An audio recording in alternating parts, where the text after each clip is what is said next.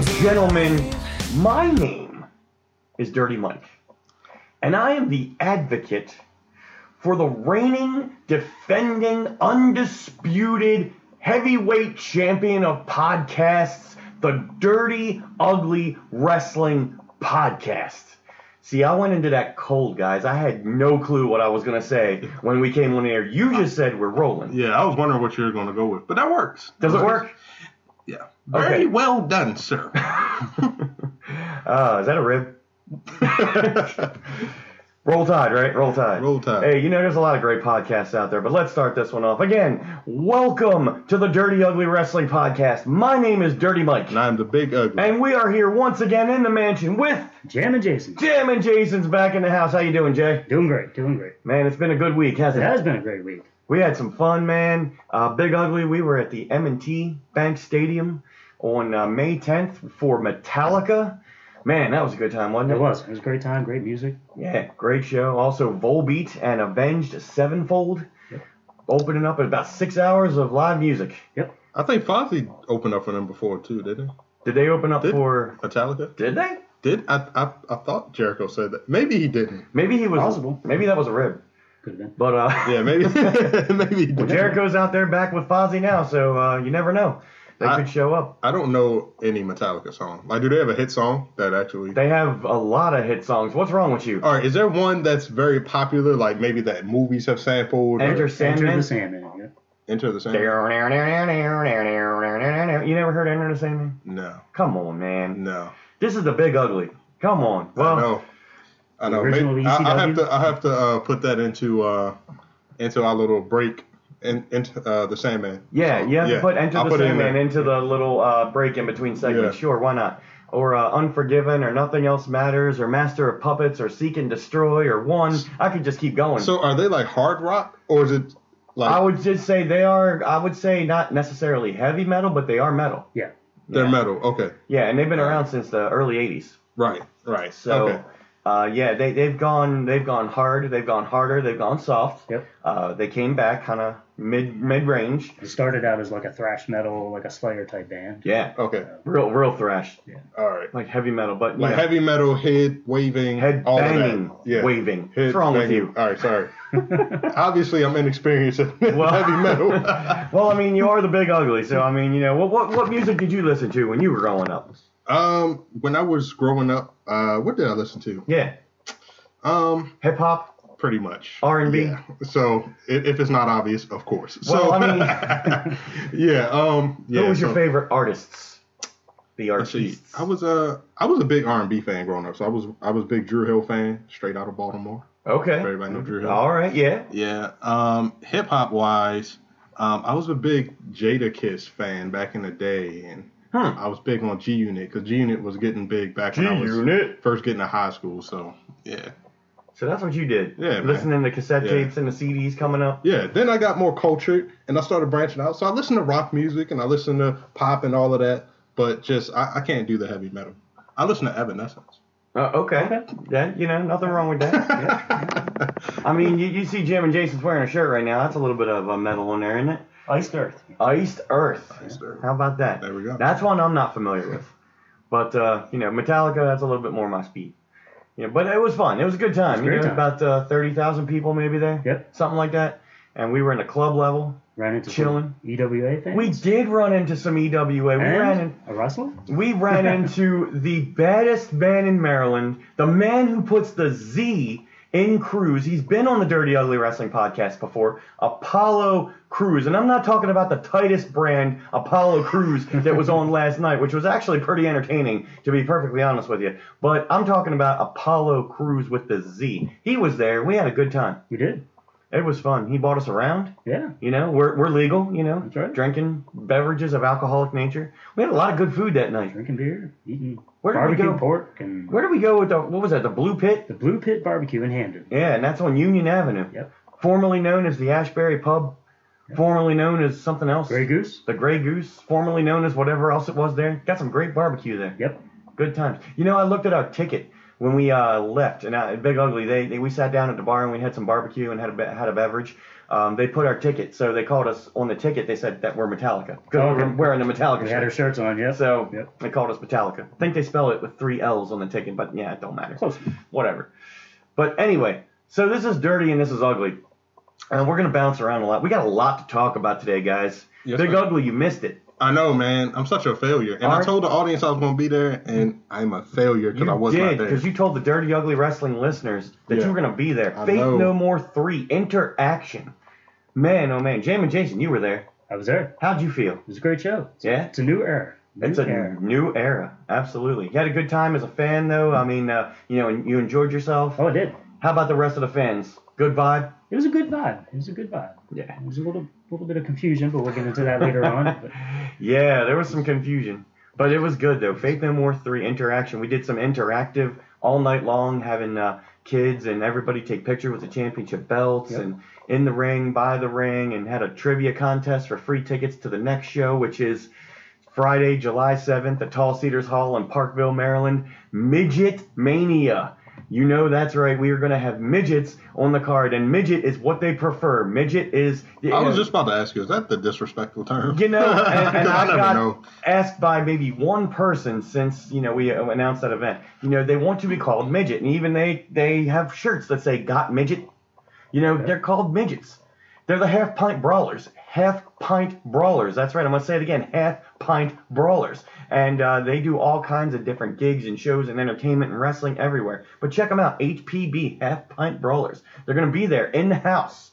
And there's, we don't know what's going to happen yet, but a lot could happen. But that's in July. We're going to talk about right now Faith No More 3 interaction. We got quick results that we're going to hit. There's a lot of stuff. We had a one night tournament for the now vacant EWA Heavyweight Championship, which was vacant, but now there is a champion. Jason, Jam and Jason, you saw it.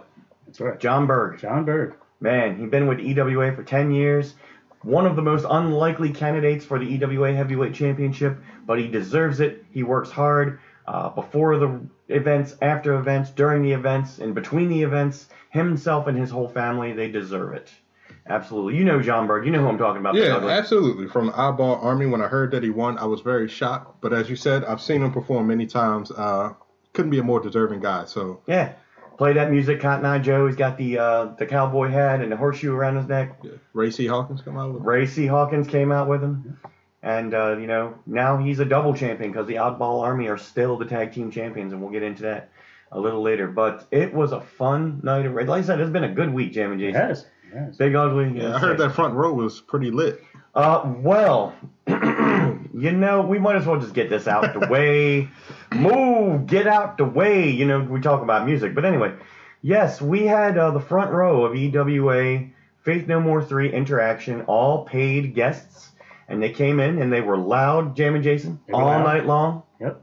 Um, some of the notables, referee, former referee for EWA Pro Wrestling, Corey Berger, that's B E R G E R, uh, faithful listener to the Dirty Ugly Wrestling podcast, and, um, you know, also a former guest on the EWA, uh, the portion of EWA of Dirty Ugly Wrestling. Berger cookies. Berger cookies are great. Man, I love them. They're extremely enjoyable. Yeah. Um, and still available anywhere in the state of Maryland where you want to buy cookies. so go get them. Um, we had also the former EWA heavyweight champion, hashtag Pat Anthony and his social media advisor Violet. They were in the front row, who have uh, decided to take their leave of EWA Pro Wrestling, and we wish them well. Um, you know, definitely something that was unexpected, very close to the show, but it happened, and they were there, and they were loud, and we appreciate their support. Also, your boy, Desert Storm, Desert storm. front row. Uh, he was there. He shared some nachos with me. Yeah. He's a good guy. Um, you know, former EWA Pro Wrestling everything, but now uh, off to do some uh, different things with his career as well. Wish him well. Um, you know, we we had uh, um, the Prince of Pop style. I, I'm still a little tongue tied when I talk about this guy because I've had some sordid history with this guy. You know the Prince of Pop style. Absolutely. TJ. Super kicked you. Well, yeah, he did. Yeah. Um, and he and his boys attacked me. But the know, last time he was here, You guys shook hands and you're good now. You saw that. I saw it. It was uh, live. here. well, kind of live. We did Facebook Live last Yeah. time. Uh, we shook hands, um, buried the hatchet, as it were. Uh, but he was in the front row as well as uh, Silhouette, you know, was with him, and a few other notables in the front row, uh, former EWA pro wrestling, either students or superstars.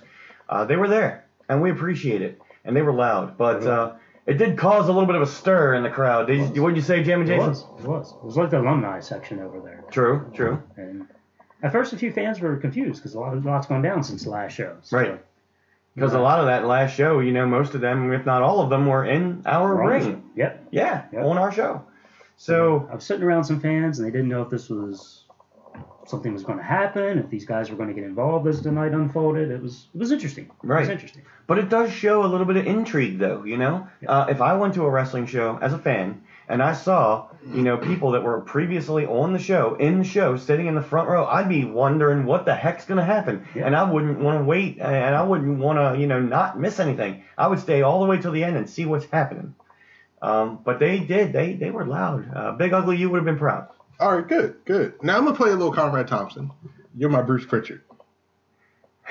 Spend my days working hard on the go. Okay. So with with the former um, with all these former EWA uh, uh, um, athletes in the in the audience, Right. Now, um, sitting on the other side of the ring.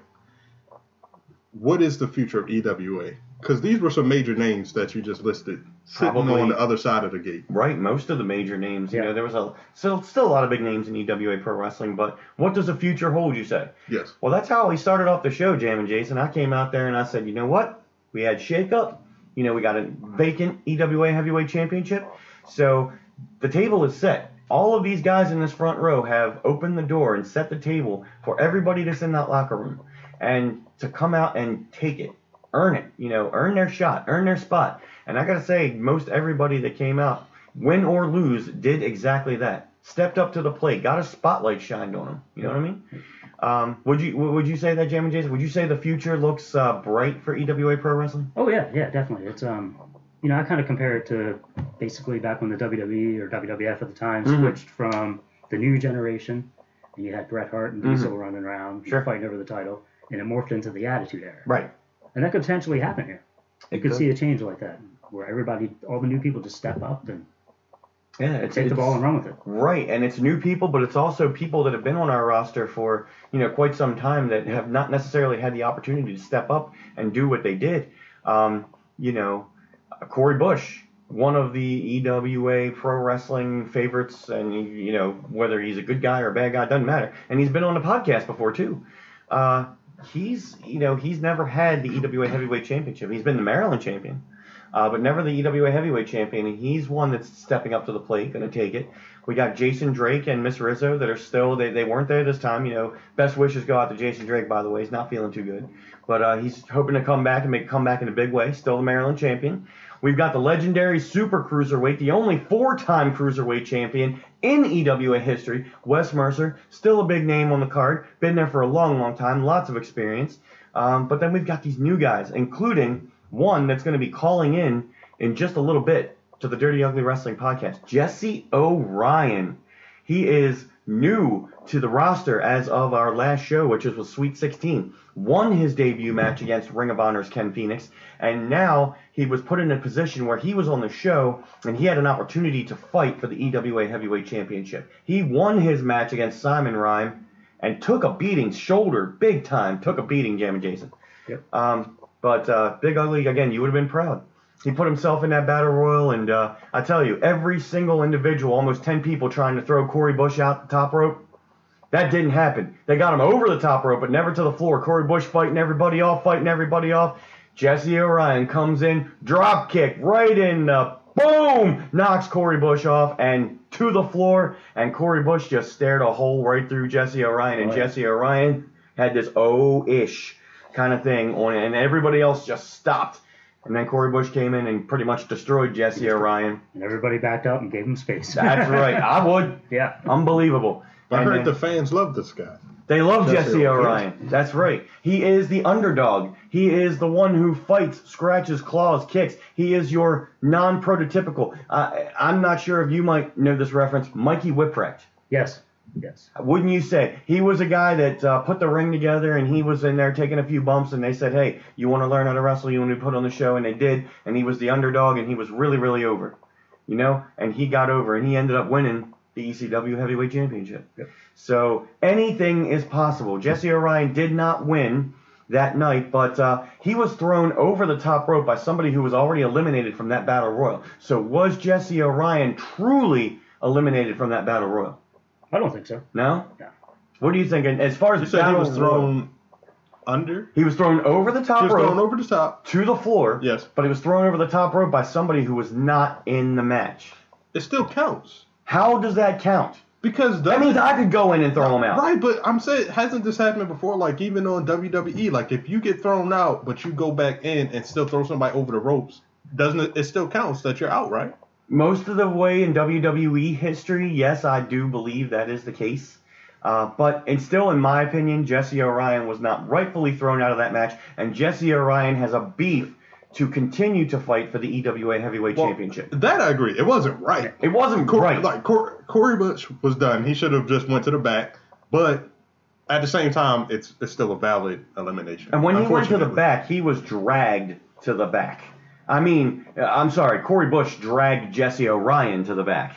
A limpless, lifeless Jesse Orion. By his But arm, just dragging him by That's the right. ringside. all And you said, right, you said, Jam and Jason, that was one of the pictures of the night for you. That is, that is. That's going to be the, the image I remember from that night. I'm or Jesse you. just being drunk. Poor Jesse. But then Jesse, all beat up, all hurt, came back out at the end of the night because at the end of the night, we did something with the fans that I think was pretty cool, actually. Um, we announced at the beginning of the night that whoever won the EWA Heavyweight Championship, the fans that were uh, there at the end of the night, they were going to decide the number one contender for the next show for the EWA Heavyweight Championship. And it was whoever got the loudest reaction. So many superstars, whoever lost or won, doesn't matter. It came out all night long, and we announced everybody. Jesse Orion got a huge reaction, but so did Corey Bush. Yeah. And Corey Bush got a loud enough reaction for Vinny Versace of the State Commission of Athletics to come out and say, well, they might have been cheering Jesse Orion, but Corey Bush got the loudest reaction. And it was negative, but it was loud. So they said Corey Bush is the number one contender for the EWA Heavyweight Championship against John Berg Friday, July 7th at Midget Mania and more. EWA Pro Wrestling. How do you like that?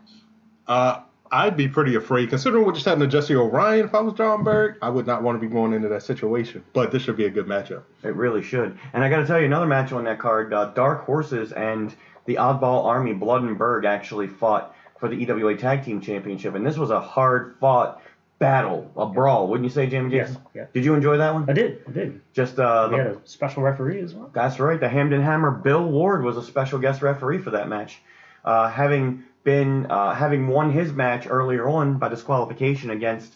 Uh, you know, a newcomer to the EWA. How about that? Yeah. Uh, what was it, Devin Price, I believe. Da- Damon. Damon Price. I'm sorry, I keep calling him Devin. I'm sorry. It's Damon Price. Yeah, and Damon Price was, uh, you know, a student at the EWA Pain Factory, and nobody knew what was going on. Uh, he had actually come out, and, and Bill Ward was sort of training him and sort of, you know, giving him, showing him the ropes, as it were. Uh, but nobody knew that uh, Damon Price was gonna be that guy and attack uh, Bill Ward. And you know, it seems like Damon Price and the Dark Horses have a lot in common. So there's a lot to be said there, and it's gonna be good. And I gotta tell you what, yeah, yeah. You want to talk about that? Let's talk about it, man. Let's talk about that. And, Let's did, about and that, that is a good question. Um, So the the question that that uh, Mikey Mikey D is talking about here is. I just wrote on a piece of paper. Um, because you didn't want to, you know, but I understand why. But go ahead. yeah. So the the what I was going to ask was a noticeable name missing that we've been seeing a whole lot of is this group called Supremacy. Right. Now we just heard the Dark Horses had a match. So what is going on with Supremacy? I didn't see the show, Mr. Jones. The Dark Horses did wrestle. We know Pat uh, hashtag Pat Anthony is out as long as as well as T.J. Sykes Right. And Violet as well. and Violet. Um, so it was interesting because when the Dark Horses came out, they brought the Supremacy T-shirts out, and they went over to the front row, uh, and they actually put, you know, high fived everybody, everybody, and put the shirts on the rail right there. So uh, that was pretty interesting, including Desert Storm. Uh, so uh, you know, they had some supporters, they had some backers. What is happening with Supremacy? Well, I can tell you that the Dark Horses sort of run by their own path, uh, and it is a path of destruction. So we're going to see what happens. The show, Mr. Jones, was not able to make it to uh, Faith No More 3 interaction. He was doing some other things, probably uh, doing a run in on somebody else's life because he runs in on everybody, everywhere, every time. So that's what he does. Uh, but he is a very talented, and I hope he is uh, making his way back uh, to July 7th at EWA Pro Wrestling because he is great. So, what is of supremacy? Did they implode as we? Well, it, we you know, guessed it may not be the necessarily the group that we remember, but it could be new opportunities, like Could we're be. talking about Jam and Jason. And you know, kind of compare this to DX. You had Triple H and Michaels, and then Michaels retired. Right. And we had some newcomers that come back or return to the WWF at the time. That's right, We had X Pac and um, New Age Outlaws. right. The New Age Outlaws. So we could be a regrouping. Could be. Yeah. And uh, we could still see Supremacy do what they do best, and that's uh, wreak havoc. Uh, we still could see, uh, you know, bits and pieces of the Supremacy, but I got to tell you, uh, right now it's EWA country through and through. You know, uh, we got John Berg, who's EWA as anybody that I know, and he is the heavyweight champion. It's a new era, you know, it, it's a changing ground, but it's going to be good. Uh, we had a lot of other things on that show. You got that card right there, Jim and Jason. Let's just hit the quick results. Um, you know, there we go. So, Jam and Jason uh, was kind enough to write down the quick results, just like our friends in Wrestling in Maryland. Check them out on Facebook, Wrestling in Maryland. Also, Big League Photography. Check them out on Facebook. Uh, so we did have all winners advancing to the main event battle royal, where the winner wins the EWA Heavyweight Championship. Uh, Hijinks returning to the EWA Pro Wrestling over Jai Cole, uh, the Rasta powerhouse. He's awesome. You know, we're going to see a lot more of Jai Cole. Corey Bush did win over Super Phoenix. Uh, JT Moore, the all-nighter party fighter who's still partying, uh, won over Tony Mako, which is arguably the match of the night. Very good match. Absolutely. Jesse O'Ryan did uh, defeat Simon Ryan, and Simon Ryan attacked him after the ma- and after the match. But we're going to hear from Jesse. I interviewed Jesse right after the match. I said, "Are you ready for that main event battle royal?" And he said, "The question is, is they ready for me?" And I was like, "Wow, Jesse O'Ryan just did it." Um, and then we had an intermission, we had an interaction, we had a fan contest where you could have a guest timekeeper, which was pretty neat. Uh, and then we had Bill Ward winning over uh, Damon Price uh, via disqualification. Um, and we had the tag team championship match where um, it was actually the uh, tag champions retained, uh, which was uh, Blood and Berg. They actually retained over the Dark Horses, even though the Maryland State Athletic, Athletic Commission, or Commission of Athletics, I should say, uh, put the Dark Horses in the Battle Royal at the end because they said Blood and Berg were not fit to compete. Uh, even though Blood was not there, but Berg was, Berg and was Berg won. Uh, Wes Mercer uh, retained the EWA Cruiserweight Championship against Duran J. It was another great match. Absolutely great match. The artiste Duran J painting his canvas all night long. And uh, after the match, he actually got in my face and he said, I'm taking my ball and I'm going home. So I have no idea what that means. Duran J, I don't think we've seen the last of him, but uh, I think he's going to be doing some repackaging. Maybe it's because himself. that's two losses in a row for him, right? Because he was unable to defeat Jason Drake. That's right. So And maybe he switch needs to regroup. Yeah. I, I think we might see a little gold dust out of him, you know, just changing his character and his demeanor completely. Yeah. I think we're going He to has see to that. paint himself a new picture. That's exactly. You got that right. That's good. And uh, we also had the, um, you know, the battle royal where John Berg won, uh, became the new EWA heavyweight champion, and then Corey Bush is the number one contender, controversially, but it he is. And uh, thank you, Jam and Jason, for the quick results, and we'll give that back to the Big Ugly. So, missing this show, Big Ugly, what stands out to you? Uh, standing out to me for missing this show is uh, number one, uh, John Berg having won the championship. That definitely stuck out. Didn't see it coming. Um, uh, uh, Jesse O'Ryan becoming a fan favorite. Um, this guy seems to come out of nowhere, but the fans are taking to him. Obviously, the front row is going to stick out, and I can imagine the fans' reaction seeing that.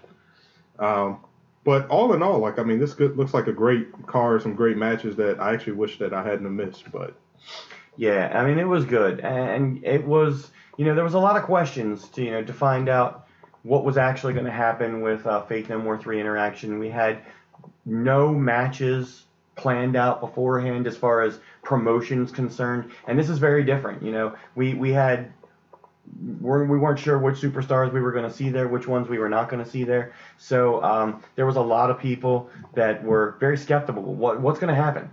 But it turned out okay. Yep. Would you say? Yeah. Uh, say it was fun. I had a lot of Yeah. fun. yeah. Good times. And you know we're gonna have more good times with Midget Mania and more. And later on in this podcast, we're gonna talk about a lot more than EWA Pro Wrestling. We're gonna talk about WWE Payback. Uh, which was the Raw pay per view that just happened. We're going to talk about WWE Backlash, which is the SmackDown pay per view that's about to happen. We're going to talk about NXT Takeover Chicago, which is coming up right before Backlash, actually. Uh, there's going to be a European special on the act or the uh, WWE Network. Uh, WWE Extreme Rules is coming to Baltimore, Maryland. That's too sweet, wouldn't you say, uh, Big Ugly? Yeah, very excited for that, man. We're gonna be in the house. We're gonna be in the house. Dirty Ugly Wrestling is gonna be in the house at Extreme Rules, and we're gonna be sharing um, some space with that uh, EWA alumni class that we were just talking about. sharing a lot of space with them, actually. Maybe we could get somebody on the podcast to do a quick interview. Oh, I'm sure we Who could could we catch get coming some. out I'm sure we're gonna catch some coming people. out the back, right? You never know. We could get a soundbite from Yeah. uh, somebody, uh, and that's uh, that's going to be fun. Um, there's just a lot of stuff going on. Impact Wrestling and Global Force Wrestling have combined. Uh, Braun Strowman is out for six months because he has an a, uh, an actual elbow injury. That's going to be interesting. Um, Dude, so that that sucks, man. That's like the Finn Balor situation. It's like Mhm. Daniel Bryan. It's like these guys, as soon as they get their push and they're like there, they just get injured, man. That, it sucks. they do, but you know when he comes back, he's going to hopefully still have the steam behind him and still get a push. Um, and he got really over for taking out Roman Reigns for a little while. Oh yeah, Oh, yeah. You Yeah. know, that was that was just great on his part, but it's it just kind of sucks that the momentum's got to stop. And but yeah, he'll come back, and he'll come back bigger, better, brawner, Yeah. uh, more Strowman than ever. Um, oh, check this out. Uh, I think we have an incoming call to the Dirty Ugly Wrestling podcast, guys, and uh, this is what I was talking about before. Let's get this going. All right, incoming phone call from the Dirty Ugly Wrestling podcast. I believe we have EWA Pro Wrestling newcomer, but also he has already been victorious a couple of times, and he has fought for the EWA Heavyweight Championship in that main event battle royal that we were talking about a little earlier. And he eliminated Corey Bush, which may have been the biggest moment in his life, maybe the biggest mistake of his life. Who knows? Jesse oh, Ryan. Jesse, welcome to the Dirty Ugly Wrestling Podcast. Hey, uh, thanks for thanks for inviting me on. It's an absolute pleasure. How are you doing today, Jesse?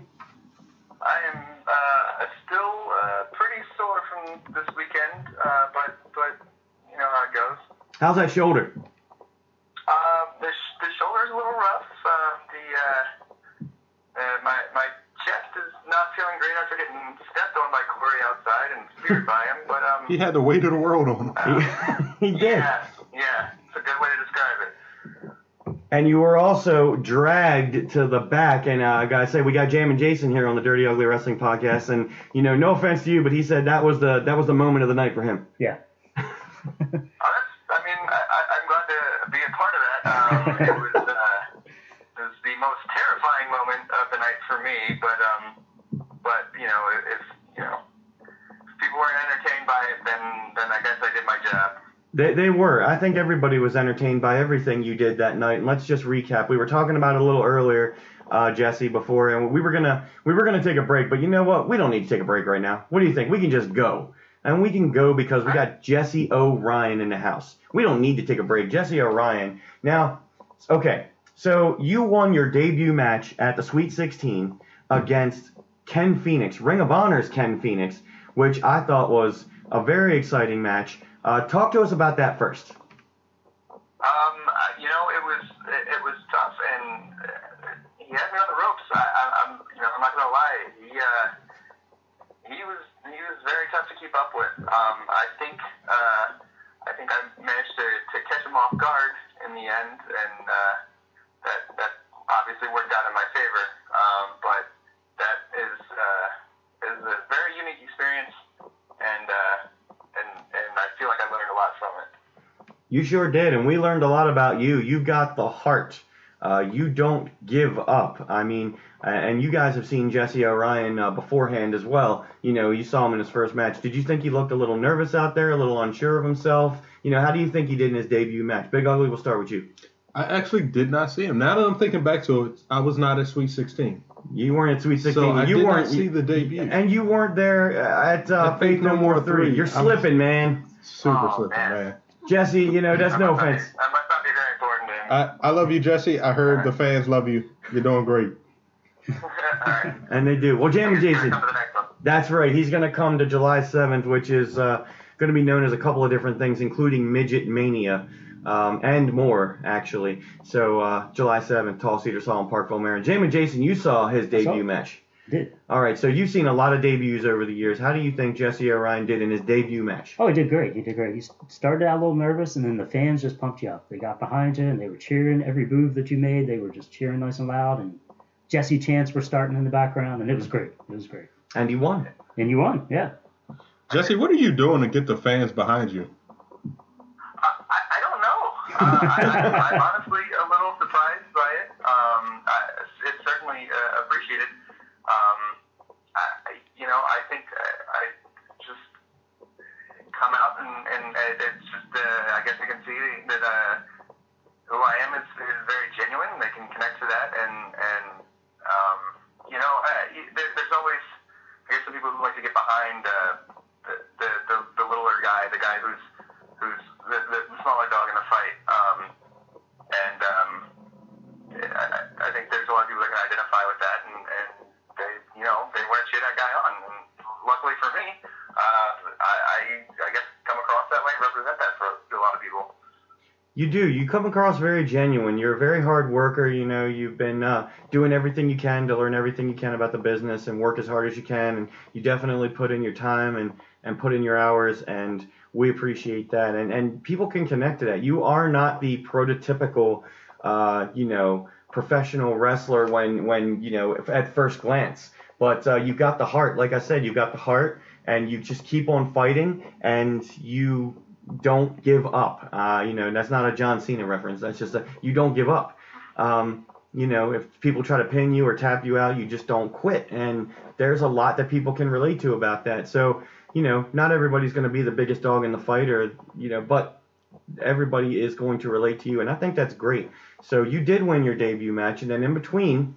Uh, Sweet 16 and Faith No More 3. You continued to work. A lot of things changed in EWA Pro Wrestling in that period of time, Jesse. Sure did. Um, you know, a lot of the guys that helped, uh, you know, guide you along the way and bring you up, a lot of the guys and girls, you know, the, you know, some of the trainings changed, some of the roster changed, and, um, you know, there was definitely a big table opened up and a big door opened up, and you continued to stay with it, you continued to fight through it, and you had an opportunity to face Simon Rhyme. Let's talk about that one. Simon Rhyme, how was you? Now you won that match, uh, but you did uh, take a heck of a beating, especially to the shoulder. Yeah, um, including after the match. So tell uh, the fans again, 100% behind you, and you would have been proud, Big Ugly. He he won the match, and if he won the match, he had an opportunity to fight later on in the main event for the EWA Heavyweight Championship in the Battle Royal. What you did? He sure did. So Jesse, talk about that match. Um, I mean, uh, coming out of it, uh, it didn't necessarily feel like I won it. Uh, just um, the the the attack afterwards. Um, I, I had you know banged up my shoulder pretty good early on, and, and Simon proceeded to just pick me apart with that afterwards. Um, and uh, again, you know, I guess uh, he, he he must have underestimated me a little bit, and, and I managed to just kind of eke out the win there. Um, but he didn't let me forget uh, that that he was, you know, he had me on the ropes, and, and, and after the match, he made it very clear that he did not want me to be able to go on and, and win that heavyweight championship um, in the next match. Um, whether or not that came into play in, in the you know in the final match of the night, I, I, I couldn't say. Um, I, I don't think uh, it, it affected too much just based on the events that, that unfolded, but uh, it, it was um, it was one of the most excruciating experiences of my life, and uh, still still kind of trying to recover from that. Hopefully, I'll be for you know July 7th, but uh, I'm just gonna take it one day at a time and see how it goes. Now, Jesse Simon Rhyme could not prevent you from going to that final match where you eliminated Corey Bush. Jesse, what were you thinking when you were I- eliminated Corey Bush? Uh, You know, somebody had to do it. Uh, I, I don't think any of us there wanted to have to take him on. Uh, and, uh, you know, uh, the, the other guys, you know, obviously I, I wasn't in any good condition to, to do a lot of lifting. Um, everybody else in there kind of did their part, got him up on the apron, and, and well, I, I, I guess somebody had to bite the bullet and, and get him out of there for, for any of us to be able to hopefully uh, proceed from that point forward. Um, I obviously didn't consider the, the repercussions of my actions. I didn't expect uh, him to, uh, to to come back in after that. Um, and uh, I guess that's a uh, you can call that a rookie mistake. I don't know if that's a rookie mistake, but it's just you know, Corey Bush is a veteran, as is Simon Rhyme. You you have this. You're, you're the veteran killer. Uh, you know that's what you've been doing. You know Ken Phoenix, Simon Rhyme, Corey Bush. Um, no, you did not win the battle royal. Corey Bush, and this is my, and I said this earlier.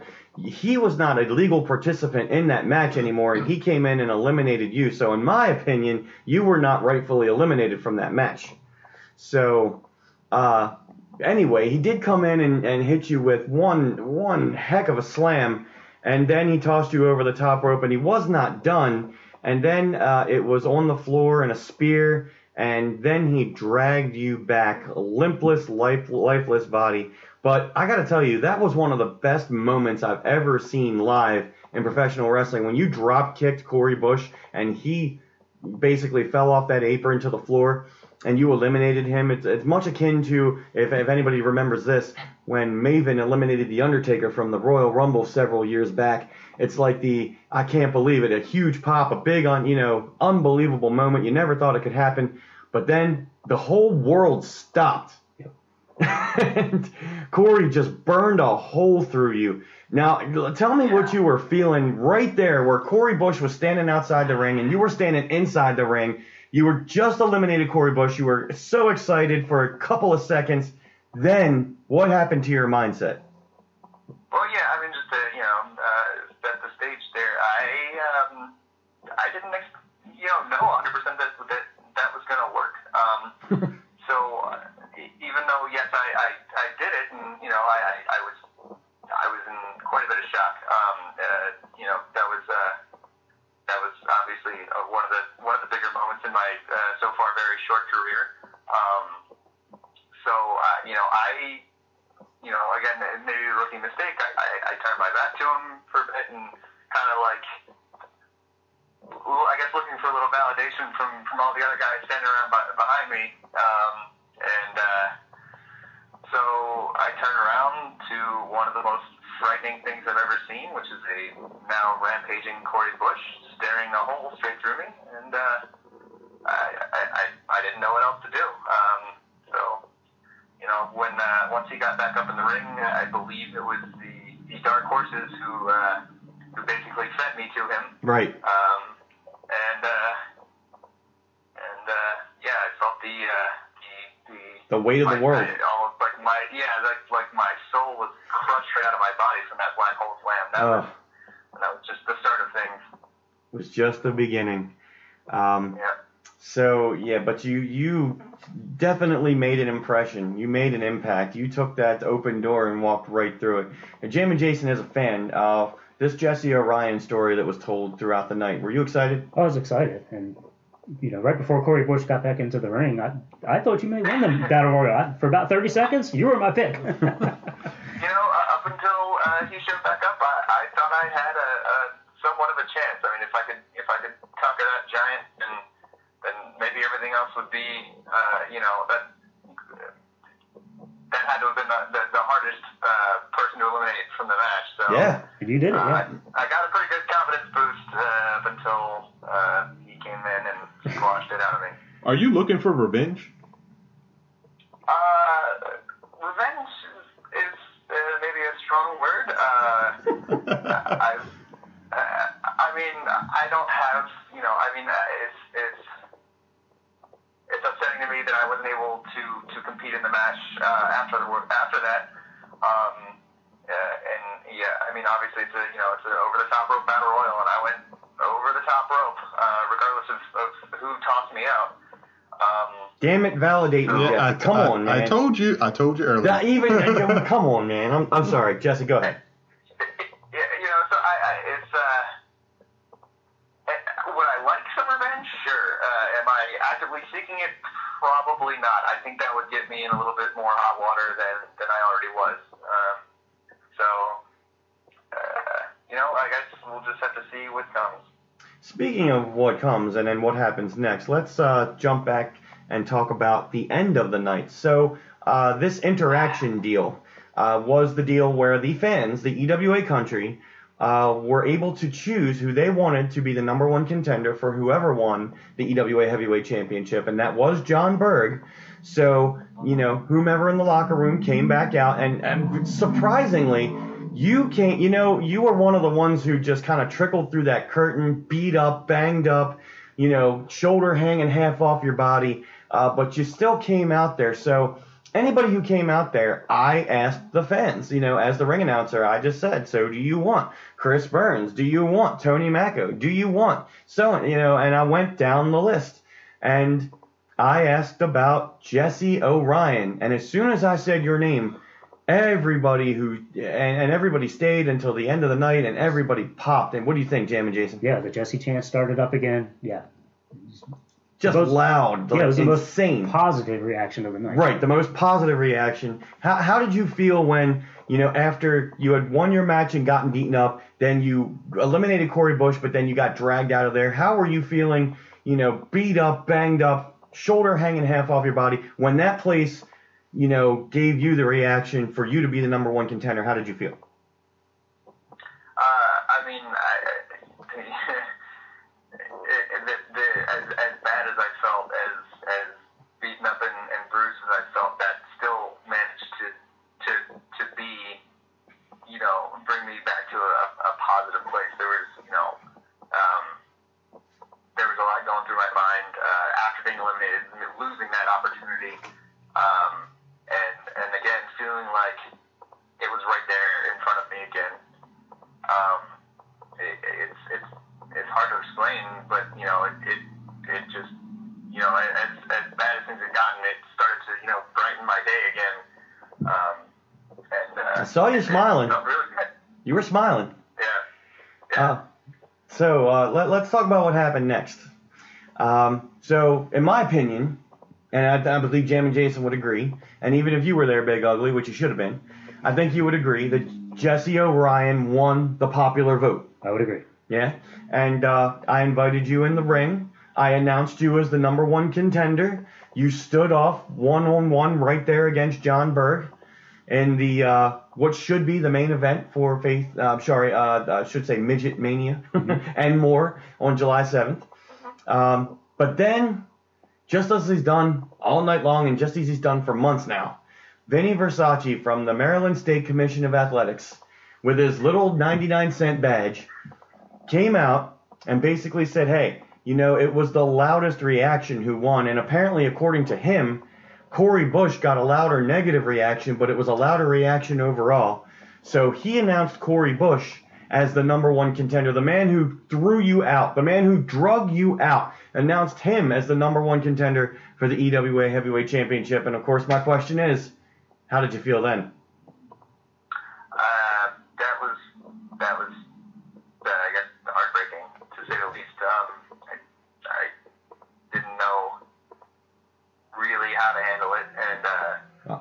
I think that became a little clear in my interaction with uh, with Vinny shortly thereafter. Yeah, you snapped a little bit. Yeah.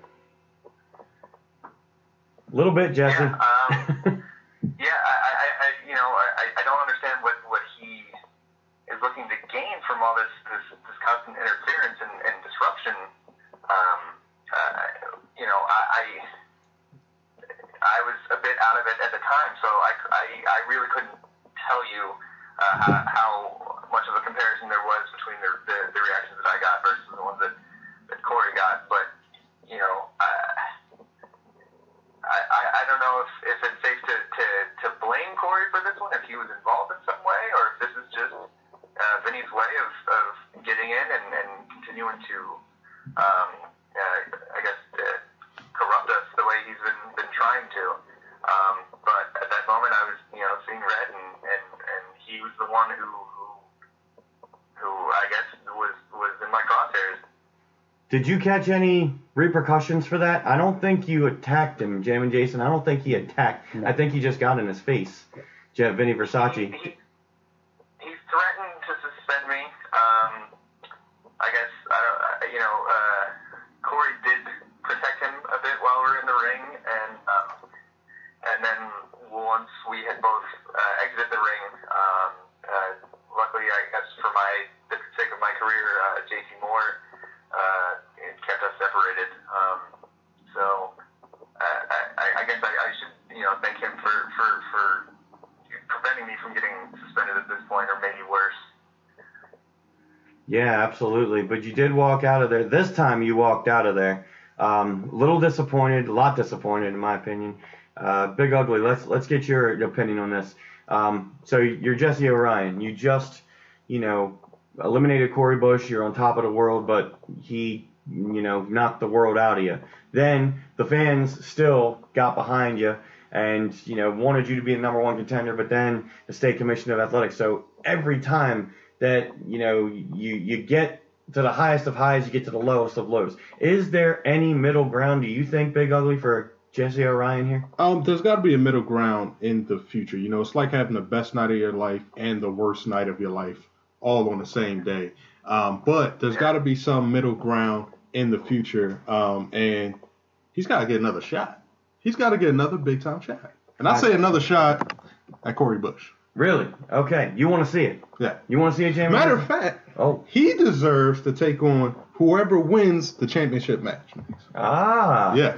So you believe that Jesse Orion should uh, be the number one contender of whoever wins that match? Absolutely. How about you, Jam That's Jason? interesting. How do you feel about that? That's interesting. that make me the number two contender?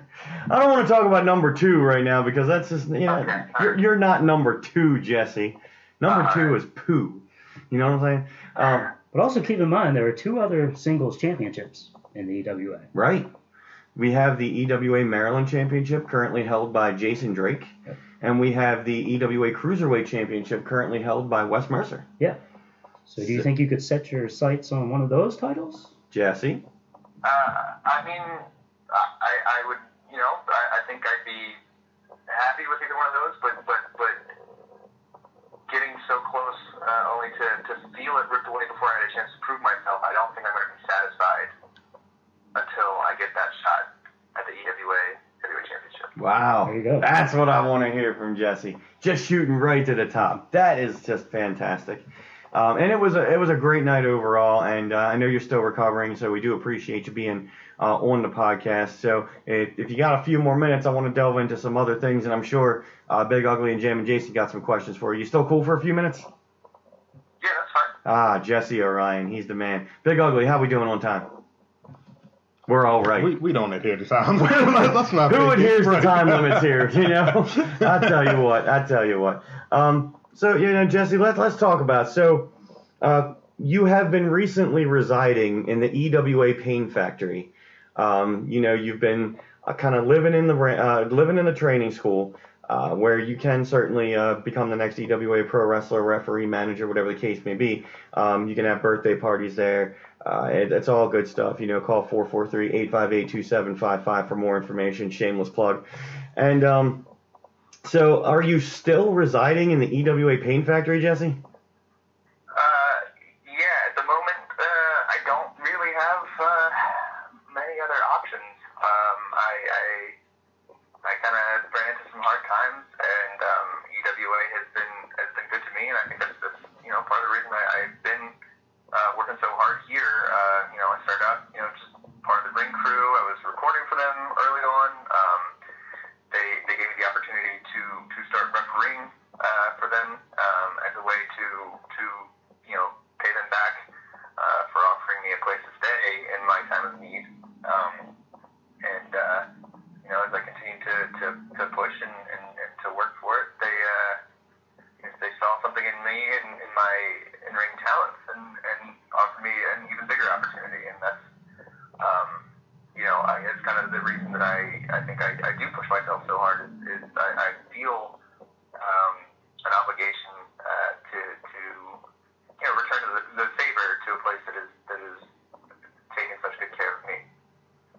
That's that's nice. Way to give back. You know what? That's good. I like that.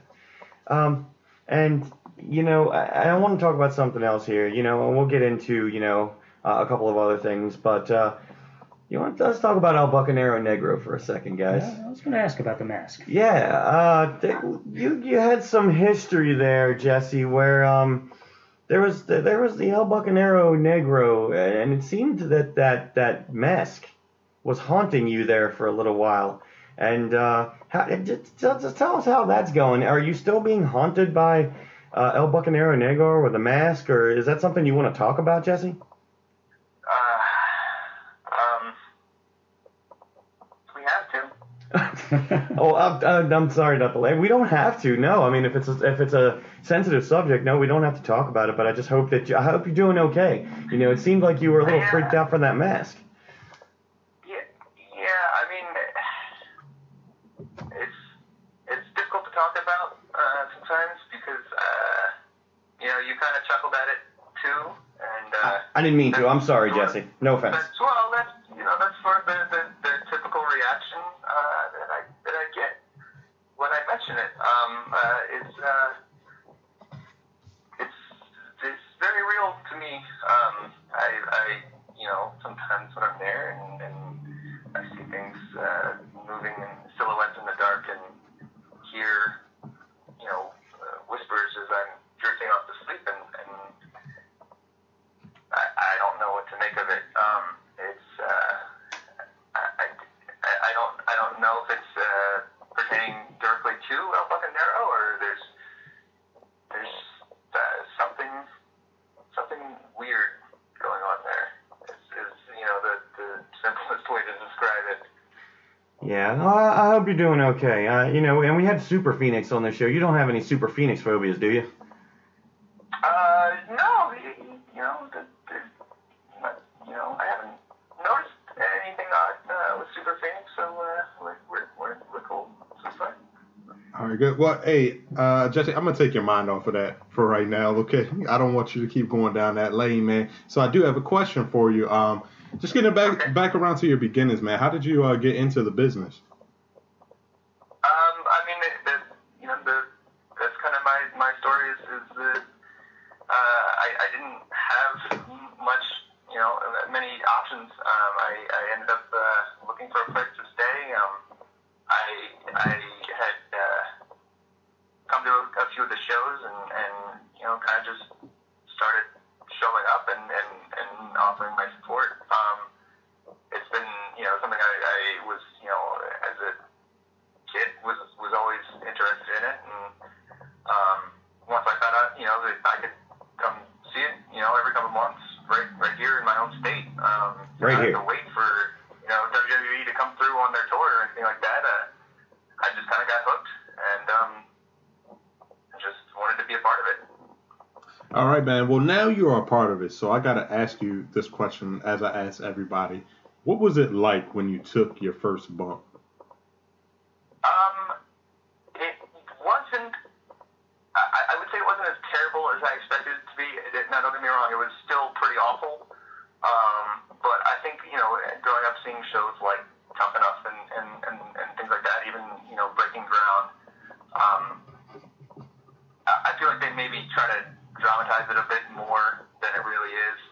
Um, so it, it I, I do expect it to not feel great, um, but at the same time, I, I, I had uh, I had good good coaches, good trainers at the school who you know led me through it and you know made sure that I had my chin tucked. I had I had breathed out before I did it, so I couldn't get the wind knocked out of me. Um, so it was a little painful, but it didn't you know have any long-lasting negative effects as, as we've seen. Yeah, not not when you're getting the weight of the world, you know, uh, crushed out of you. That's a little different. Sure. Uh, you don't train to get that done, you know, or have that done to you. I tell you. Who who were your influences growing up watching wrestling? Uh, I was a huge, huge Chris Jericho fan. Um, um, I, I uh, will admit I, I primarily followed uh, WWF, WWE uh, when I was younger. Um, mostly got my you know, WCW action through through video games. Um, but uh, when when Y2J showed up on Raw for this time, first time, I was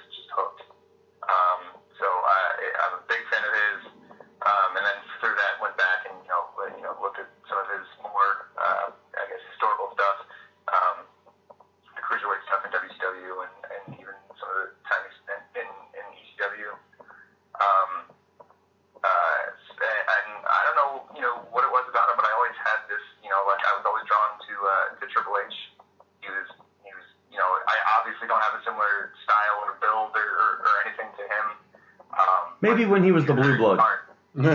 Maybe Yeah, when he was the blue blood. Uh, but he was always very smart in the ring, and um, you know when you're when you work smart, you don't have to work hard Ah, uh, or as hard necessarily. Um, so I think uh, that's certainly something to, to look up to. Even if I can't emulate his style directly, um, there's still some inspiration there.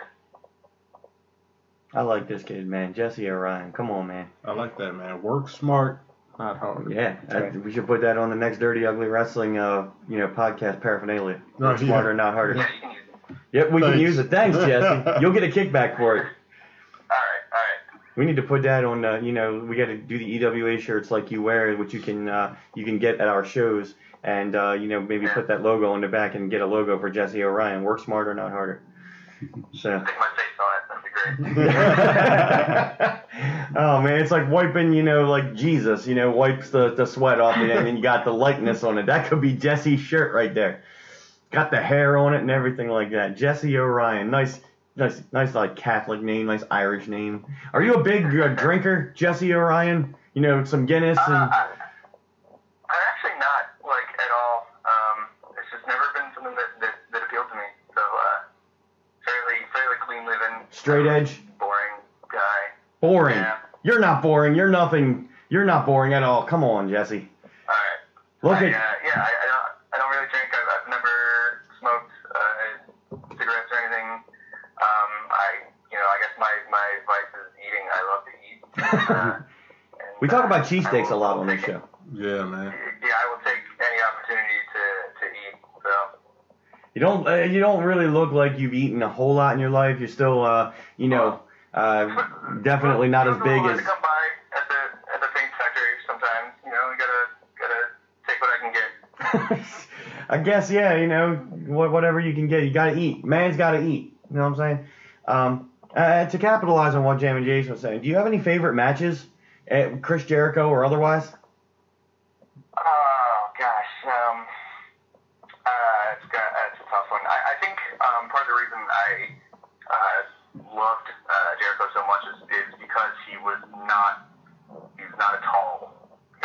Yeah. he's up there with you know relative relatively speaking giants. People like Austin, The Rock, Triple H, people much much bigger than him. Um, so seeing him beat both The Rock and Stone Cold, as much as he references it, it's kind of cliche at this point. But seeing that happen, him winning the, the undisputed title, the first ever undisputed champion, um, was you know was a huge moment for me. That's like you know, a lot of people will say they, they smaller guys. They, they they say when you know you see Rey Mysterio out there, that that that's when they know that they could do it. Well, when I see him, you know, when I saw that happen for the first time, I was like, you know, maybe somebody like me could do this. You you absolutely could, and and you know it's not necessarily uh, the size of the dog in the fight; it's the size of the fight in the dog. And I'm not calling you a dog, Jesse, but you know you do have the heart of a lion. I'm just using a lot of animal references here. I see. Well, I'll take that. The, the, the And he has the eye of the that's fine with tiger. Yeah, yeah, Eye of the Tiger, right? Yeah, I mean, you know, you like the Lionheart, Chris Jericho, so I mean, you got you got the desire in there. I'm, I'm seeing it, I'm feeling it. But uh, you know, Jesse, it, it's it's been an absolute pleasure. I do have one more thing that I want to uh, bring to your attention, but I want to give the roundtable here a chance. Jam and Jason, uh, any final thoughts or words or questions for uh, Jesse Orion right now?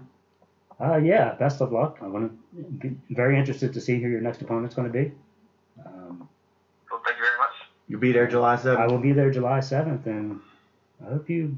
I know you don't want to get revenge against Corey Bush, but I hope you get a little something in. I hope something goes your way. All right. I hope something goes your way July 7th. How about that? Yeah, man, I, I second that, Jesse. It looks like from everything I've heard, man, that uh, things are about to go very well for you. I hope you get that chance to be the second, the number two contender. Yeah, there you go. Yeah, yeah, yeah. But but yeah, man, and um, I won't be there July seventh. I'm saying that because Man- that means that I will be there. Oh. last time I said I would be there, then I wasn't. So if I say I won't be there, I'm gonna be there. All right. There we go. Because you got to follow EWA Pro Wrestling on Facebook, and you got to see that there's so much content. There's so many things. I mean, we had Facebook Live happening during, you know, one of the matches. Hijinks actually went Facebook Live during his matches, and that was unbelievable. I mean, we got fan interaction. We got, uh, you know, midgets coming up in the events. We got a new heavyweight champion. it has a lot of stuff, a lot of opportunity, and it's a fun place to be, a fun place to work, and it's a fun place to, I'd say, be a competitor. And even though you're hurt right now, Jesse, would you say you had fun?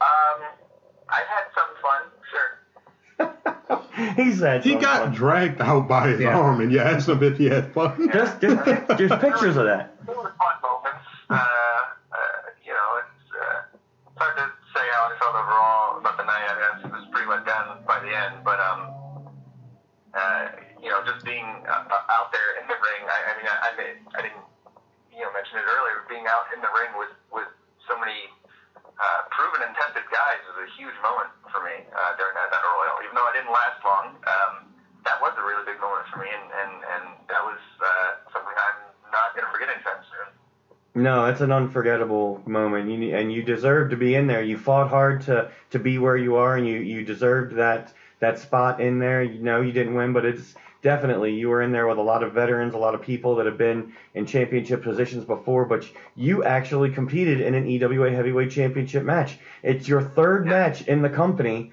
uh, and you competed for the title. That's that's amazing. So congrats. Yeah, and, uh, Go ahead. No matter what, what Corey did to me that night, uh, he, nothing he can do will ever be able to take that away from me. That's right. Um, I at least have that going for me. You have a lot going for you, Jesse, and you've got the fans behind you. You've got family, friends behind you. You've got the EWA country behind you. And I just want to bring one more thing uh, before we, uh, you know, take this interview off into the sunset, as they say. Um, Jesse, uh, after your match with Simon Rhyme, you were attacked, and uh, you did get up. Uh, you got up on your own, and I did come in there because I was very interested to hear your thoughts. Uh, uh, Mikey D stepped in the ring with the microphone, and I said, you know, even though you just you won your match against Simon Rhyme, you are now in the EWA Heavyweight Championship Battle Royal. Um, you look like you're hurting. Uh, will you be ready for that Battle Royal? Do you remember what you said to me? I asked if they were going to be ready for me. That's right. And I just saw a look in your eyes. I know you were hurt, you were tired, um, but you just kind of looked through me and kind of just looked out into the world like, you know, Jesse O'Ryan is here. And man, we got speaking of, you know, we got the cops. there too. I don't know what's going on. We got the the cops or the firemen. I don't know, but the mansion. I hope uh, they're they're protecting the mansion. That's what I hope they're doing. Um, so I'm sorry to interrupt that moment, but yes, you did say, "Are they ready for me?" Um, and that's another, I think, staple of Jesse O'Ryan. Who you know is EWA ready for me? Is the world ready for me? Is the weight of the world ready for Jesse O'Ryan? Do you do you feel that you still have that? Uh, are they ready for me mentality? Um, I mean, uh, uh, with everything that could be said about what happened with, with me and Corey, uh, I think it's fair to say that he wasn't. Um, so, you know, I, I, I think um, I, I am uh, frequently underestimated by my opponents, which uh, has so far worked out mostly in my favor. Um, and uh, I, I think the I think the question still stands for whoever is is uh, my next opponent. That's awesome. Man, isn't it? The Jesse O'Ryan, I like guys. it. Give it up, man. That's- That's awesome. Fantastic. Well, Jesse, we thank you so much for spending some time on the Dirty Ugly Wrestling podcast. Uh, when we put this up, Thank you for having me. Oh, it's been a pleasure, man. You're welcome. Uh, we're gonna, of course, tag you when it comes out. Uh, you know, we're gonna hope that you listen to it, enjoy the show. Um, you know, share it with your family and friends. Make sure that they uh, recognize that you are a player, and um, you know you're in there now. And we we appreciate you. We support you. And best of luck uh, moving forward. And I hope you feel better with that shoulder, Jesse. Thank you so much. This is Dirty Mike, aka Mikey D, the voice of Maryland, and I'd like to invite you to the Pain Factory EWA Pro Wrestling Training Facility, 1113 North Point Road in Dundalk, Maryland, for free tryouts to be in the pro wrestling business. We also have pro wrestling birthday parties for all ages. For all that and more EWA Pro Wrestling info, contact us at 443 858 2755. Find us, like us, follow us, and join us on Facebook, Twitter, Instagram, YouTube, and EWAMaryland.com. Welcome back to the Dirty Ugly Wrestling Podcast. Once again, my name is Dirty Mike, No, I'm the big ugly. and we are here once again with Jam and Jason. Jam and Jason in the house. How you like that Jesse O'Ryan, guys? Man, I, I I like that guy, man. Yeah, he's real. He's real. Exactly. Um, we are just talking about that. He's real. Um, I think he's got a bright future. I mean, he's pretty much single-handedly took out Corey Bush. At least out of the battle royal. Uh, yeah, out of the battle royal. Yeah, I mean, things ain't go so well after that. But Well, the point is, He has the desire. right, yeah. Yeah. and is the world ready for him? Is the world, and I like that you put the world in there. It's the weight of the world. Yeah. Is the world ready for Jesse Orion? I like this. I see T-shirts in the future. Um, and I, I kind of I mentioned this earlier. I don't know if it was offline or on the podcast, but he kind of reminds me of Mikey Whipwreck, kind of like uh, you know the ECW days and just building up. You know, he was one of the guys who just just came out of nowhere, man, and the most unlikely superstar. But he has definitely earned his stripes. Can't wait to see more of Jesse Orion. What do you think, Jim? I agree. Yeah. It's going to be exciting. But let's talk about some WWE stuff. I mean, we touched on a little of this uh, earlier. Uh, we had Payback recently, WWE Raw brand pay per view. Jim and Jason, why don't you hit up the quick results? Uh, we got quick, quick results for payback. Uh, Chris Jericho defeated Kevin Owens uh, by submission. That was for the United States Championship. Austin Aries defeated Neville by disqualification. The Hardy Boys defeated Cesaro and Sheamus. Cesaro and Sheamus. Right, right? And they turned heel afterwards. Yes, they sure did. And they destroyed the Hardy Boys. Oh, they the match. sure That did. was- That was really uh, interesting. Alexa Bliss defeated Bayley. Uh, the House of Horrors match. Bray Wyatt and Randy Orton fought for a while in the house. We'll get back to that. God. Seth Rollins defeated Samoa Joe. Back to Bray Wyatt and Randy Orton. Uh, Bray Wyatt defeated Randy Orton with a little bit of help from Jinder Mahal and his gang. Non-title match. Non-title match. It's good to see Bray win. Yeah. And Braun Strowman destroyed Roman Reigns. Oh my God. Destroyed man. Destroyed. Won. Won the match. Now he's out for six months. Yes. God. Now Braun's out. Unbelievable. That's terrible. Terrible, man. So, uh, what did you, did you get a chance to watch Payback, Big Ugly? Oh yeah, I watched Payback. Um, Payback was good. Yeah. Payback was good. How'd you Um, feel? Highlights of the night. Overall, I think it was a great, um, a, a good pay per view. Um, I definitely like um, the Braun and Roman Reigns match. And the main Um, event too. Yeah, so that that was pretty good. I like the way. I mean, like you said, Braun destroyed that guy. And so, I mean, if you want to get a guy over, you just have him beat up Roman Reigns, so you're good. And Roman Reigns is just the guy who just beat the Undertaker at WrestleMania.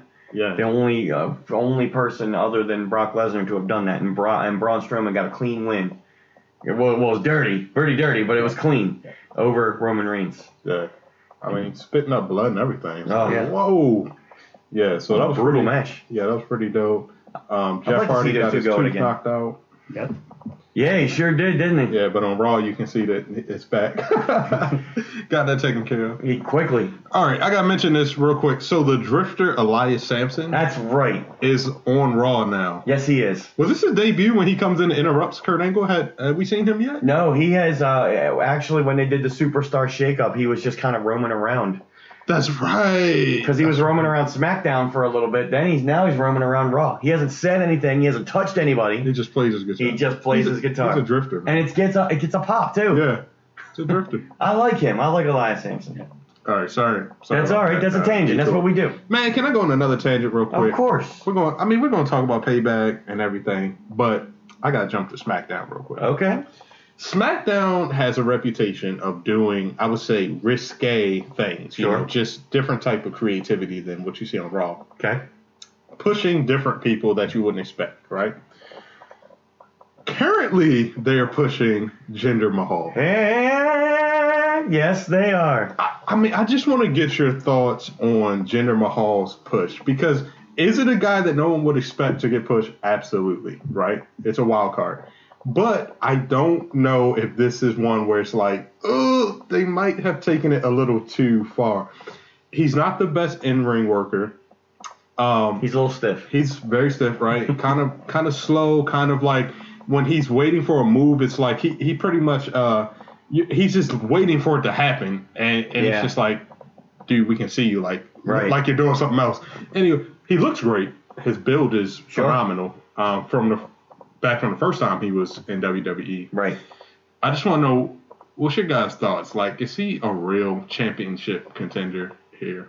Jam and Jason, why don't you go first? Uh, Not for the not for the main championship, not for the WWE championship. I think it's too much too soon because he just had a losing streak on Raw. What three months ago, four months ago, right before the right. right before the switch. hmm So I just think it's too much too soon. I- Right. I can't take him seriously. I agree. He was getting. He's pretty much getting jobbed out. Like he, everybody assumed he got brought back just to be pretty much a tune-up guy. Enhancing Like, talent. Right. Yeah. Yeah. There you go. Um. So. Very true.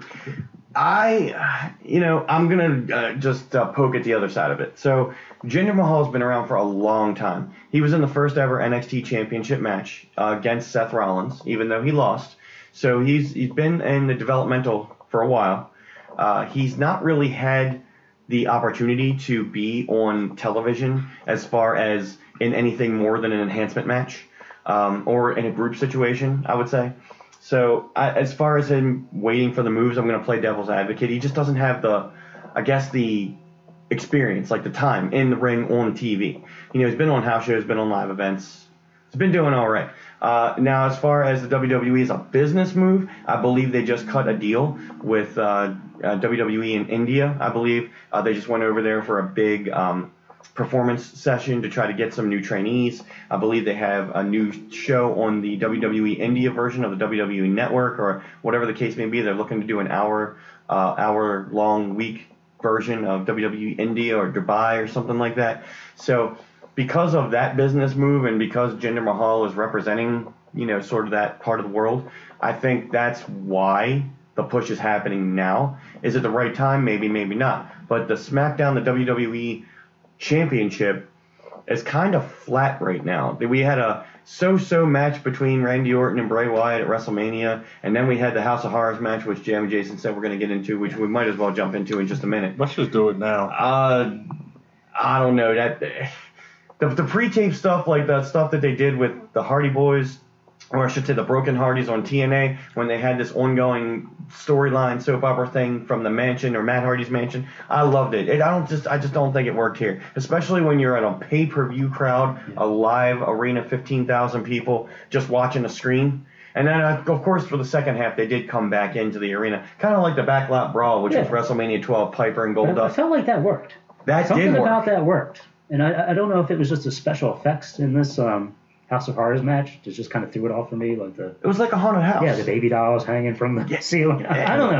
I, I, mean, just wanted to see them destroy each other in the house and destroy the house. You know? Yeah. I think the difference is, is like just like you talked about the backlot brawl. Yeah. We've seen plenty of matches throughout history in which fighting took place backstage and Sure. people were completely into it. Sure. But it's different when you go with like something very hokey as far as making a house and having Randy Orton pretty much in full gear roll up Yeah. into a In a limo. in a limo. My, you know, like like I don't know, like this is Mortal Kombat or so. It's like you know, so yeah. So I think that that's the difference. I, I feel like if they if they had had something like a backlot brawl or they was brawling backstage, you know, it might have been a little different. But I would have enjoyed that. Like we seen Ken Shamrock and and, and Rocco, and you know, Mhm. like in backlot brawls and parking lot brawls and things like that. I mean, I know Bray Wyatt's character is a little bit more sadistic, Yeah. so I guess I understand. Just like the, the we seen- worms in the ring and all that kind of stuff. Mankind did a boiler room match. Yeah. Now, see, that worked.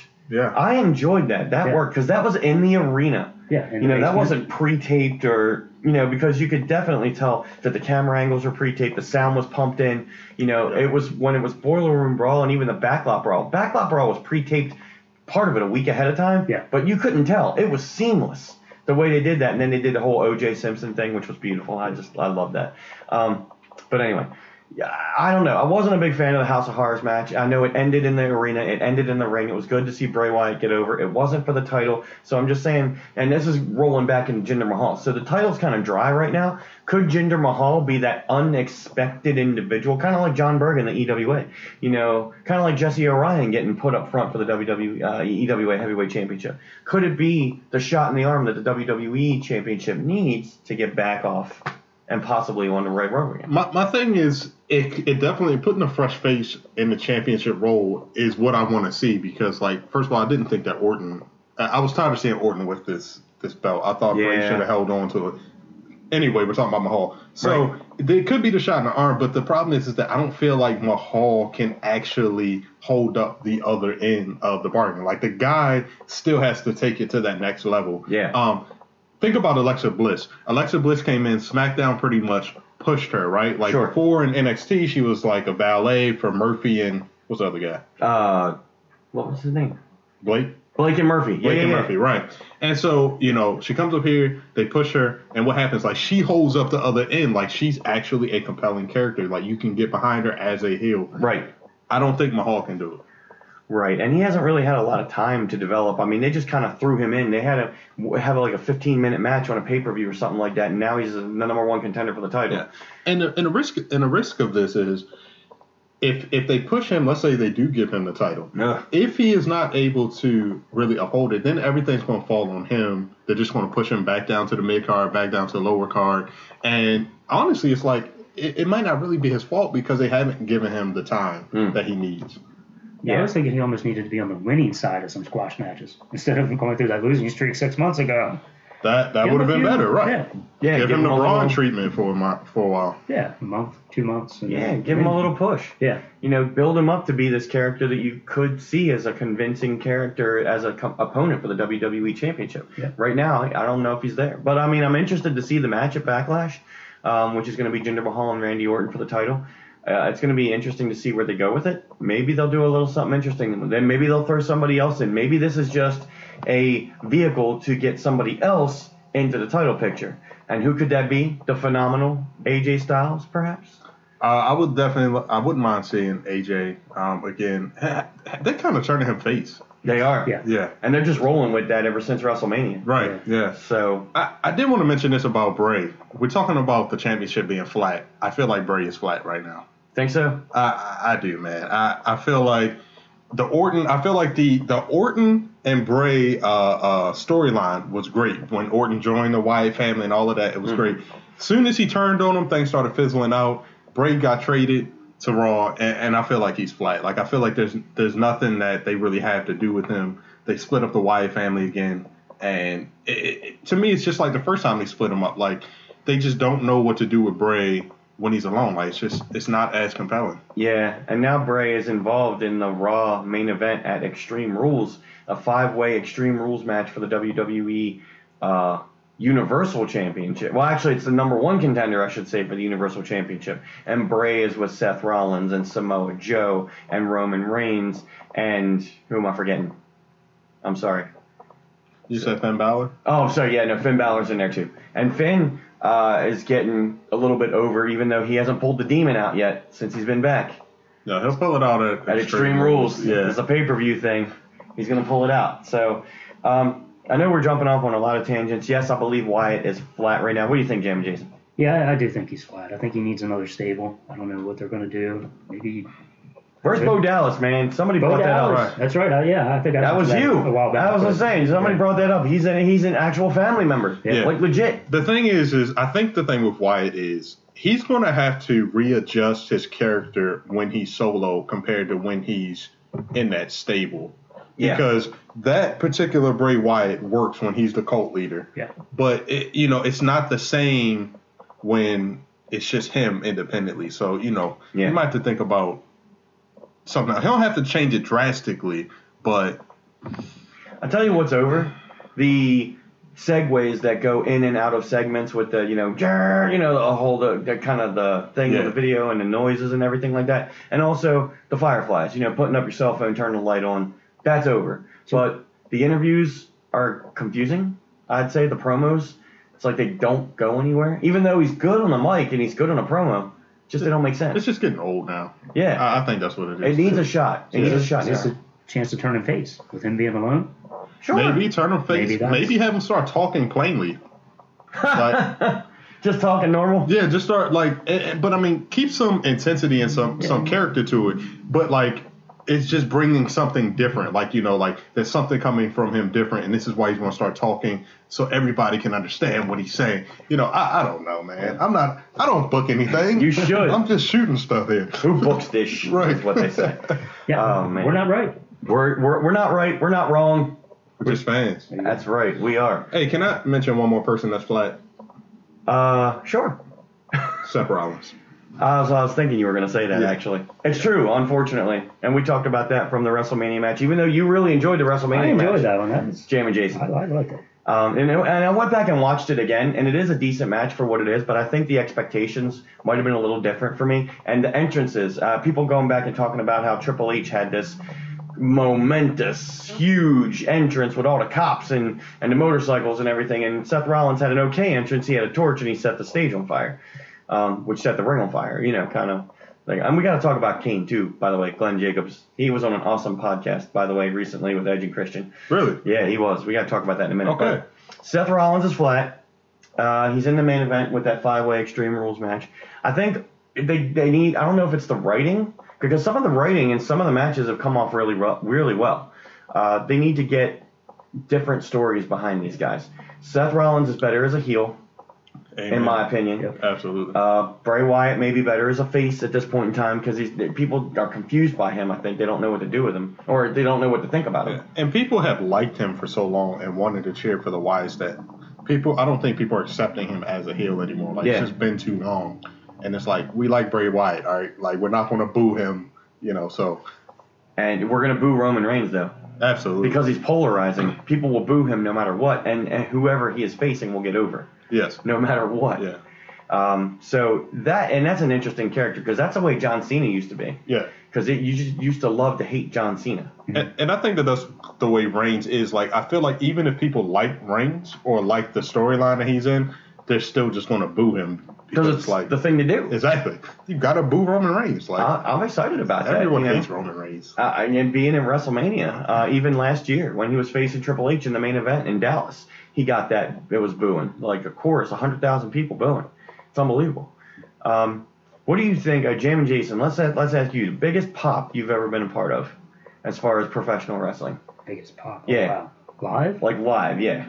Other than Jesse O'Ryan eliminating Corey Bush, that was huge. That one was huge. that was a huge one. Let's see. Biggest pop. Yeah. Think of a, maybe a Raw or a pay per view or even WCW kind of thing, or uh, Possibly WCW because Sting. Sting, the Nitro after he won the title Mm-hmm. In Baltimore, in right? Baltimore. Yeah, the Nitro was in Baltimore at the Baltimore Arena. I think he won the title the night before in DC. At In Starrcade. DC, right? In Starrcade. Probably Sting. Yeah. Yeah, think so. Yeah. Yeah. That's a good pop. I like that. Mine was uh, Washington D.C. Verizon Center. Um, it was the I think it might have been 2012. What's the one where um, CM Punk faced Undertaker at WrestleMania? Which WrestleMania was that? Twenty. That was 2012 or 2013? No, it's New York City. It's 29. Right. CM Punk on Undertaker. So yeah, so that WrestleMania, the Monday before, the Raw before that WrestleMania, The Rock when he came out at the Verizon Center. okay. blew the roof off the place. Like, Yeah? yeah, it was crazy, and it, everybody was on there. Like Shawn Michaels was there, Lesnar was there. The Rock got the biggest pop. Yeah. Yeah, Okay, because The Rock was uh, going in to face John Cena Yeah, for the exactly. second time. Yeah, Twice in a lifetime. Yep. Apparently. How do you book that shit? You know, I got, I'm, that's my pet peeve. Okay, so they built this whole thing uh, for a year, once in a lifetime, Rock versus Cena, and they did it, and then it happened the very next year in the main event. Uh, I, I don't know about this, man. I, I just don't like the booking once in a lifetime. If you're gonna do it once in a lifetime, never do it again. right. It's got to be For real. Even though the second match was a little better, I think, for between Rock and Cena at 29 rather Yeah. than 28. Um, but, yeah, I digress. Uh, you know, the biggest pop I think I was ever a part of, wrestling wise, uh, was the night after WrestleMania in Miami. And uh, then uh, John Cena was in the ring actually calling out The Rock, but Brock Lesnar came out. And that was his return after eight, nine, ten years, whatever it was. Even though it was a little bit expected, uh, nobody really knew for sure what was going to happen or what he was going to do. But that place just was exploded. A lot of people say when Dolph Ziggler won the title from Alberto Del Rio and cashed in the money in the bank the year before that, that was a big pop in New York. Um, I think that was, or I'm sorry, um, not New York. That might have been New York. No, that was the, the next year. I'm sorry. That was the following year in New York. They, they might have said that was the biggest pop. I don't know. I, I got to say Brock Lesnar making his return. But anyway, we're jumping off on pops here. Yeah. Let's talk about. Man, can I ask you? I got. I, I have to ask you a question. Yeah, I yeah. wrote this down. I have to ask you specifically. Supremacy. This question. No, not You- that. but you wrote down supremacy. I did write that down for earlier, but this is something else. All right. So speaking of Randy Orton, we're talking about Orton um, and his flat championship run right now. Okay. Orton recently went on a rant about indie wrestling. Yes, I don't he know if did. you guys read about it. Heard. I heard about it. So you being in the independent wrestling scene, Uh huh. The voice of Maryland, Mikey D. Mikey D. What is your thoughts on that? Do you take offense to Randy Orton's uh, independent wrestling rant, or do you agree with him? Like, what what's your thoughts? Randy Orton is a WWE superstar. He is a multi-millionaire. He is, you know, one of the greatest talents. He's a third-generation superstar. Uh, he has the license to pretty much say and do whatever he wants. Was he right? Uh, you know, people, we got the armchair quarterbacks all day, every day on social media all over the world Twitter, Facebook, Instagram, whatever. Um, I don't think it's necessarily right or wrong. I think it stirred people up. Here's exactly uh, what uh, one of the uh, friends in the wrestling business say, and I really agree with this, and this is pretty much how I feel too. Randy Orton is a multimillionaire that has maintained a top spot in the WWE, the most shark infested waters in the entire industry for a decade, and he literally lit the entire internet on fire with one tweet. Uh, no matter your feelings, you engaged, he made you react, you sold for him, he wins. I agree. I, I can't argue with that. That's you, you can't argue with that. That's a hundred percent true. Um, I'm not offended at all, honestly, because Randy Orton and my path will never meet unless I go to Axxess and wait in a VIP line and get his autograph for two seconds and maybe get a picture, and I'll pay for it if I do. So, what do you think? You you read it? Did you see it, Jam and Jason? I did. Okay. Why don't you? you you're, Well, now you've been a big fan of independent wrestling with me for so many years. Why don't you uh, talk about My that? thing is just don't forget where, where you came from, dude. I mean, you were in, what was it, Ohio Valley or wherever WWE was connected with at the time, like Yep. 15, 20 years ago. Don't Right, forget. the farm you, system. Yeah, you started here. you know, don't disrespect the guys who are just starting out now and need to learn your, you know, different styles of wrestling. And eventually their goal is to learn the WWE style of wrestling. Right. Yeah, I, and I, I agree. And and my other thing um, with this rant was, you know, number one, a lot of your colleagues was in that pool of people. Absolutely. have come out of that pool of people. Some of the top stars right now: Finn Balor, Samoa Joe, Kevin know, people, Owens. Kevin Owens, people that are now headlining WWE Right. were from this pool of of indie wrestling. Right. Um, and you know, I think that I think that Orton being a person that didn't have to go straight there because he is third generation, I you know, I don't think he appreciates it as much. The other thing you got to think about these days is that most of WWE fans, um, a good portion of them that are watching your three hour shows, your two hour shows, all your network, they're your hardcore fans. They are the ones watching indie wrestling. Right. WWE does not have that wide scale appeal anymore where they're pulling in six point something million viewers, and you know most of them don't watch indie wrestling. They only watch WWE. It's not like that anymore. Right. You know, wrestling has become a very niche type of market. Um, it's very scaled down, and most of the people are hardcore fans that enjoy indie wrestling. Mm-hmm. Reason these are this is the reason why guys like Samoa Joe, Kevin Owens are so successful when they come up here because people been watching them before they got here. Daniel Yeah. Bryan. So I don't think it was fair for Randy Orton to come at indie wrestling in that way. Um, but just as your friend wrote, I can't argue with it. Like Yeah. you got everybody's attention, you got everybody talking. He's the champ. Yeah, and does he legitimately feel that way? He may. Um, did he do it to stir up the pot? He may have. Did he do it to get more uh, eyes on the WWE network or more flavor to his flat, uh, you know, possibly flat appearance now on WWE right now? He could have. You know, now when he goes into an arena, I'm actually looking forward to watching SmackDown to see what kind of a reaction he gets. Um, because when he goes into that arena, you know, there you are. You've got your indie wrestling fans as well as your WWE fans. I don't know if he's going to get booed, cheered, um, you know, whatever the case may be. But you, you're right. A lot of guys came from that pool, and a lot of guys are going back to that pool, um, you know, when they're not in WWE anymore. So it's, I know Randy Orton was kind of, he didn't, he wasn't fed it. He was third generation He, he superstar. earned it. So- I'm not gonna say he was like a silver spoon in his mouth. I, I think he still earned his spot, but But he never had to go through that Right. where you're wrestling in front of 50 people for no money Yes. and driving, you know, doing the drives up and down the road. He never had to go through that. Nope.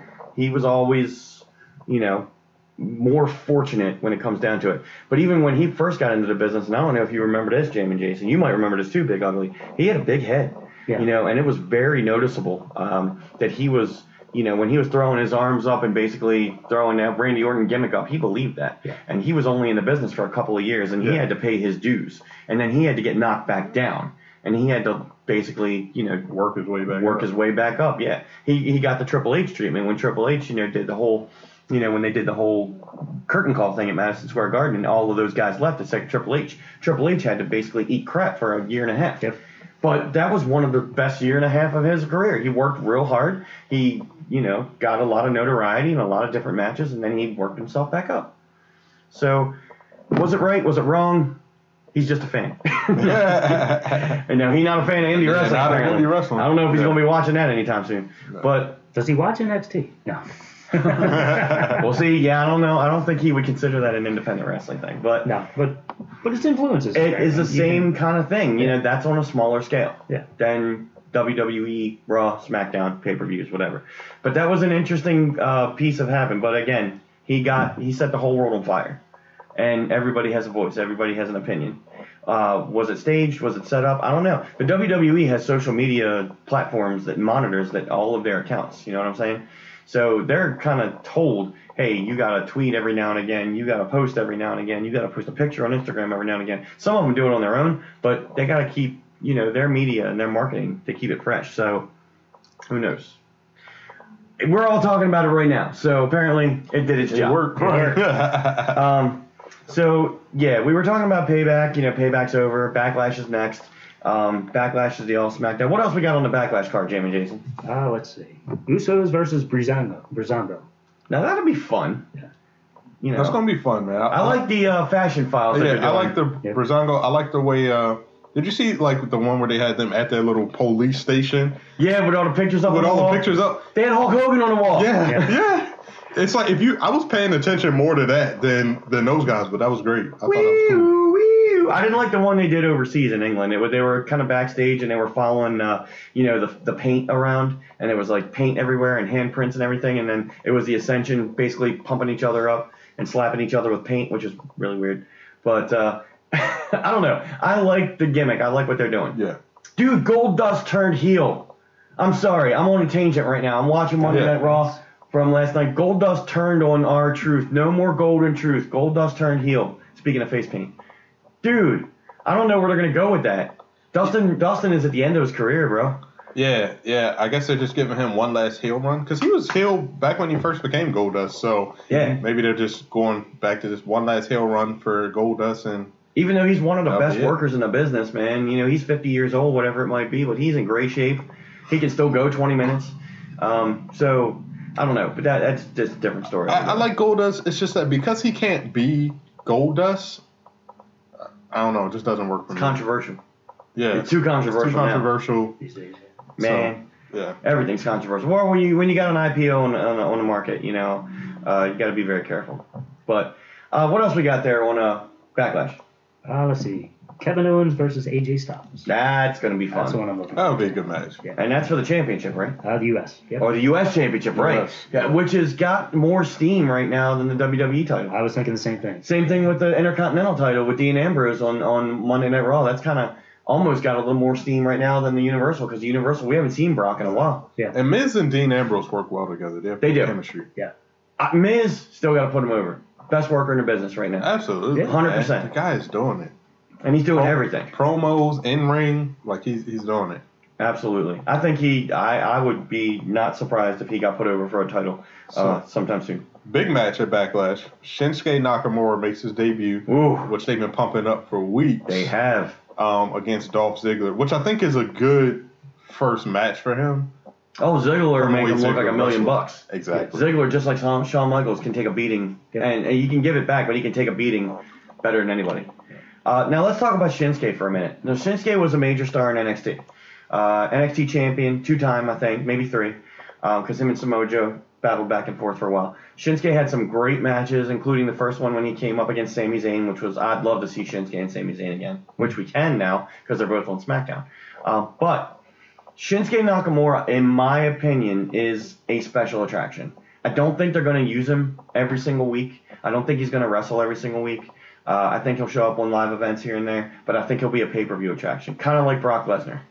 What do you think about this? I think that would be the best idea, man. I feel like you you need to keep him special um, because if you don't, you know, people are going to see that. Like, if you look at Shinsuke, like he doesn't have a huge move set. You know what I mean? Like, his Well, attra- not that we've seen. not that we've seen. Yeah. His attraction is that strong style that you just don't see other wrestlers doing. Mhm. Like, you know, when he throws a kick, you like, ugh, God, that look like that hurt. You know what I'm saying? Right. So I, I think that keeping him special, keeping him like somebody like Brock, doing exactly what they did now, which is no matches until the pay per view. Right.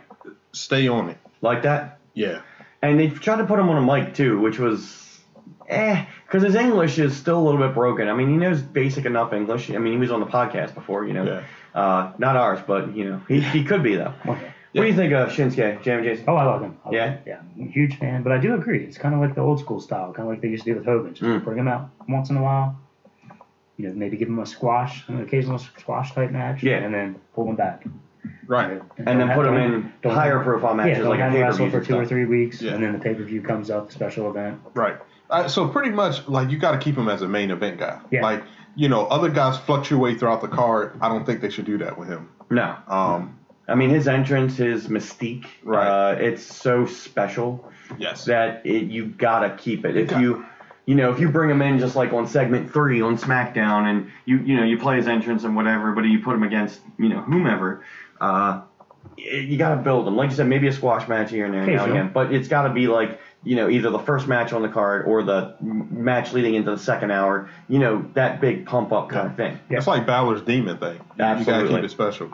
Which you know, I think we're gonna see the, the demon. And I think that they had him talk so that people know that he's not just a Japanese guy that can't speak English. You know what I'm saying? It's like funny when they try to talk that, because break they- that ice. Like Yeah, and what they do right for him is kind of funny. You know, it's very just sarcastic. yeah, You know, and he's, I Shinsuke, and he's wearing a mouth guard all the time too, which is funny. yeah. Uh, but anyway, a special attraction. What else we got?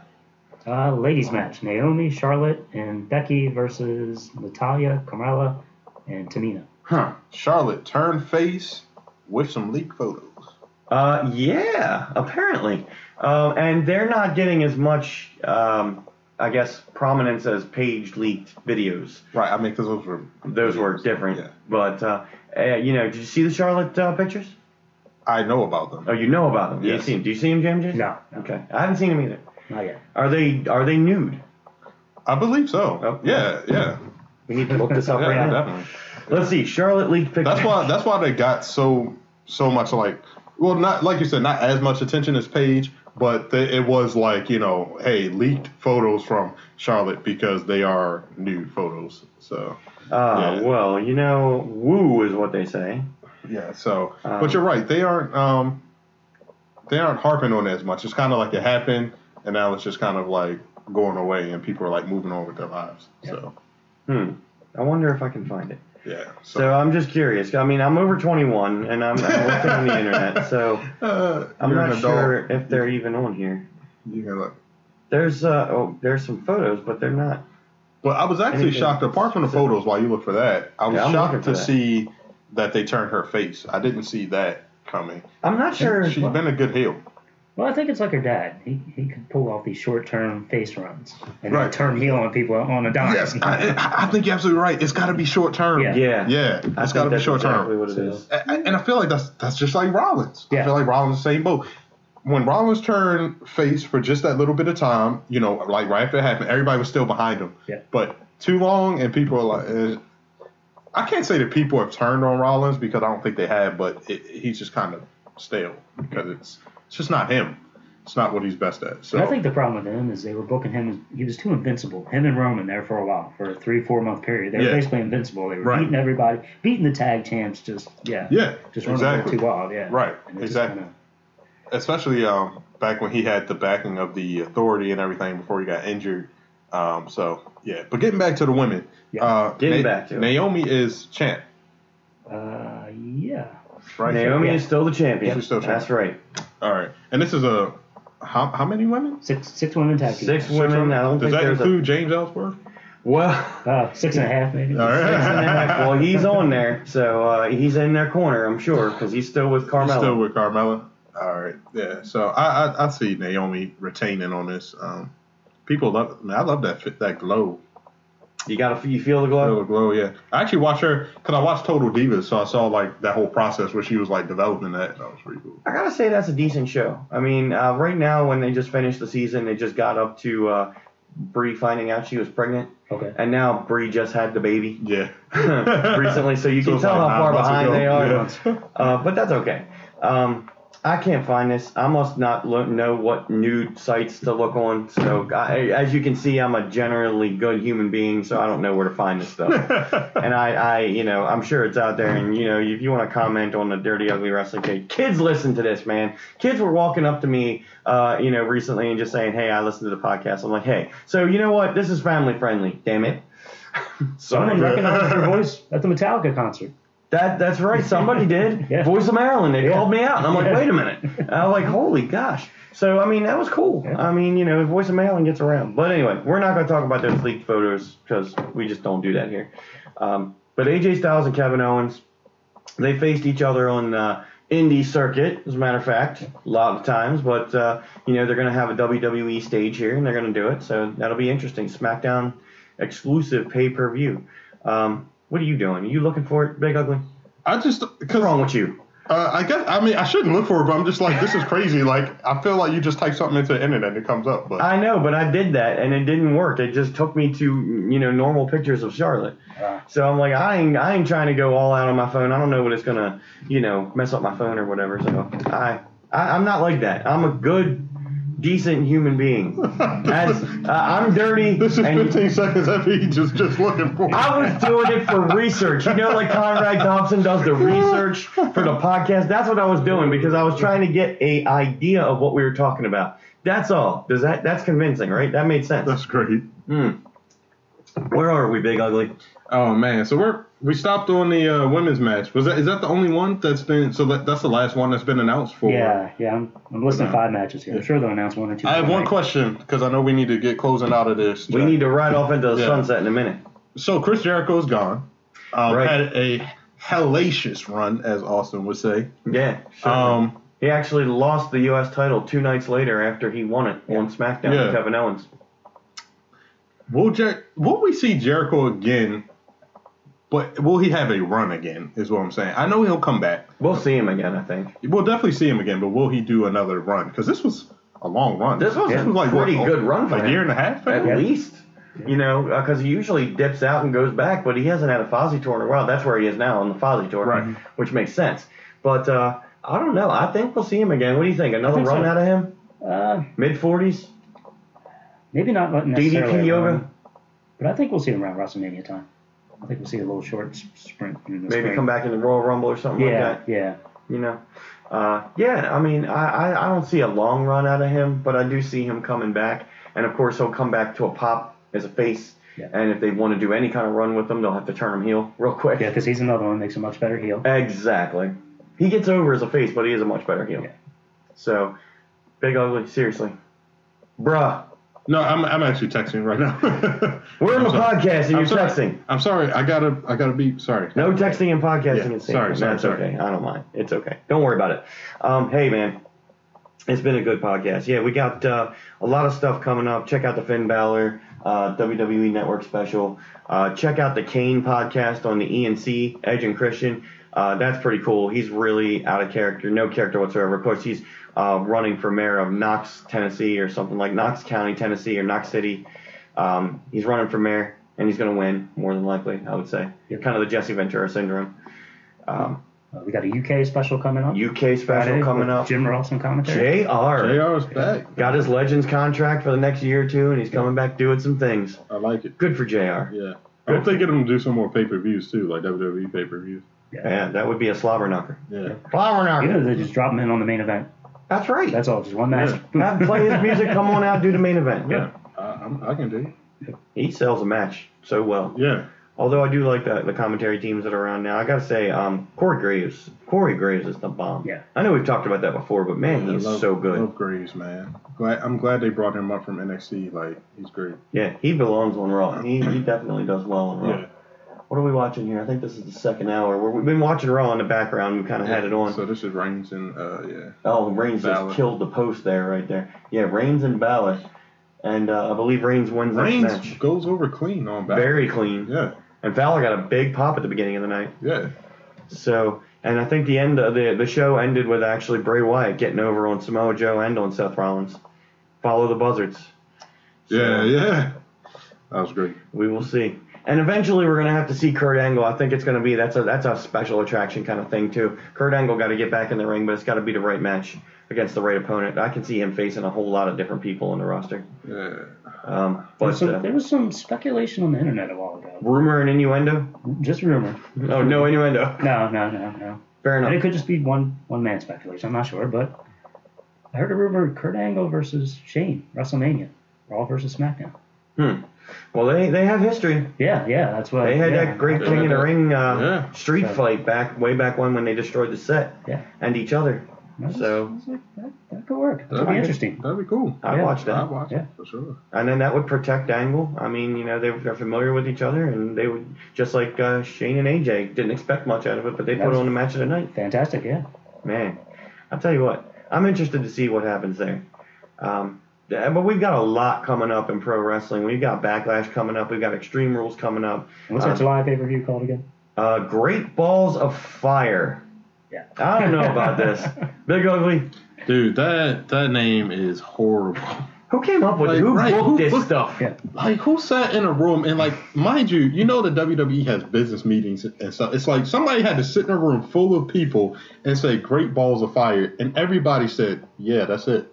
How does that happen? Why did people say this? Great Balls of Fire. Were they listening to, uh, you know, uh, an old movie or an old radio station? Jerry Lee Lewis. Jerry Lee Right. Lewis? Or did, uh, Ah, that sounds great. yeah, Vince McMahon? God damn it, pal. Well, Great balls of fire. Grapefruits.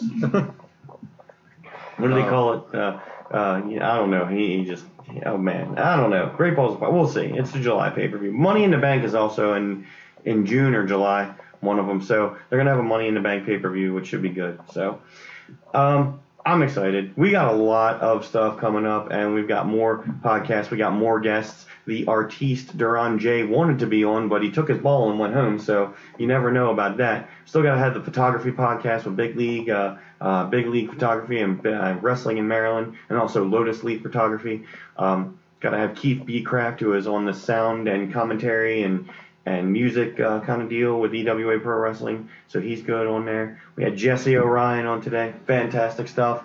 Um, but we got more podcasts, and we're gonna bring them out to you because we like doing this stuff. Yeah, man, we love it, man. Um, and we've also brought people on that uh, aren't in the business. Matt Tibby from Right. Matt Tibby Fitness. And we're gonna have uh, yeah. what Brian Thomas coming on. Yeah, we had Brian Thomas coming on, motivational speaker. We talked about Jason Brown, the investment expert, teach Right. people how to manage those finances and invest. So, Mm. yeah, Yeah, this is uh, we have a wide range of topics here, so we hope to put this out uh, sometime soon, and we're gonna get it out and have people listening. We uh, we thank all of you uh, listening to the Dirty Ugly Wrestling podcast on iTunes, SoundCloud, Stitcher, TuneIn Radio. Like it, subscribe to it, follow it, and uh, we bring it out to you just about once every couple of weeks. And we're gonna have Jim and Jason on about once a month because uh, you enjoy being here Oh, I love it. and you got your great input and you got your great notes and uh, you're an EWA fan, WWE fan, pro wrestling fan in general, Right. uh, Metallica fan. How about you, Big Ugly? Yeah, I we am, gotta all, get you I am into all the Metallica. above, and Metallica is like maybe. We'll put that off to the side once I listen to this. Uh, well, Enter the Sandman. Enter right? Sandman. Enter yeah. Sandman. Yeah. Listen to it. They got the Worldwide tour going out right now. You know the uh, the guitarist of Avenged Sevenfold. His wife had a baby or something like Oh that. yeah. Oh wow. Yeah, so uh, they were playing like every two days. Metallica was playing, and uh, we got to see Avenged Sevenfold, but I don't think Philadelphia or New York did. Oh, okay. How about that? I guess they swap out another band. Yo, no, uh, they well, they still had Volbeat. I don't know if they had another band there. I didn't, I don't remember, but they, they could have. You know, that somebody else could have been up on them. But it rained in New York apparently in MetLife Stadium. Oh wow. Uh, That you know, sucks. but uh, they had the tarp over the set. You know, so the bands were safe, Mhm. but the fans were not. so, you know, And that was amazing stage. That was, it was an um, Yeah. like five 100 foot video walls. It was very impressive, uh, and it was very good. So uh, that was a that was a bucket list thing. Fantastic. Um, anybody got anything else? I know we've been running up on tangents. We appreciate you listening. What are the final words we have for this edition of the Dirty Ugly Wrestling Podcast? Jim and Jason, We're not right. we're not wrong. I found the photos. Ah! Are you serious? Huh? Are you serious? Uh, no. oh, you're so. outside. Well, come on, man. Yeah, come on. I said we were going to get past this. I'm, I'm being good, but uh, you know that's our gimmick, really. We're not right. We're not wrong. We found the photos. that just popped me. Legit, I just popped. Okay. Um, seriously though, Big Ugly, what are your final uh, words for this edition of the Dirty Ugly Wrestling Podcast? oh man. Um. Well, you know.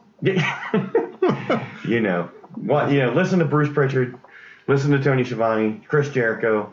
Uh, they all got podcasts out there. Stone Cold Steve Austin. after listening to us though. Right. Listen to us first. First, Dirty Then Ugly. listen to them. Then the rest of them. Eric Bischoff, Vince Russo, I can't keep up with all that, man. Edge and Christian. There's so many. There's Did you did you hear Shane on Steve Austin? That was pretty good.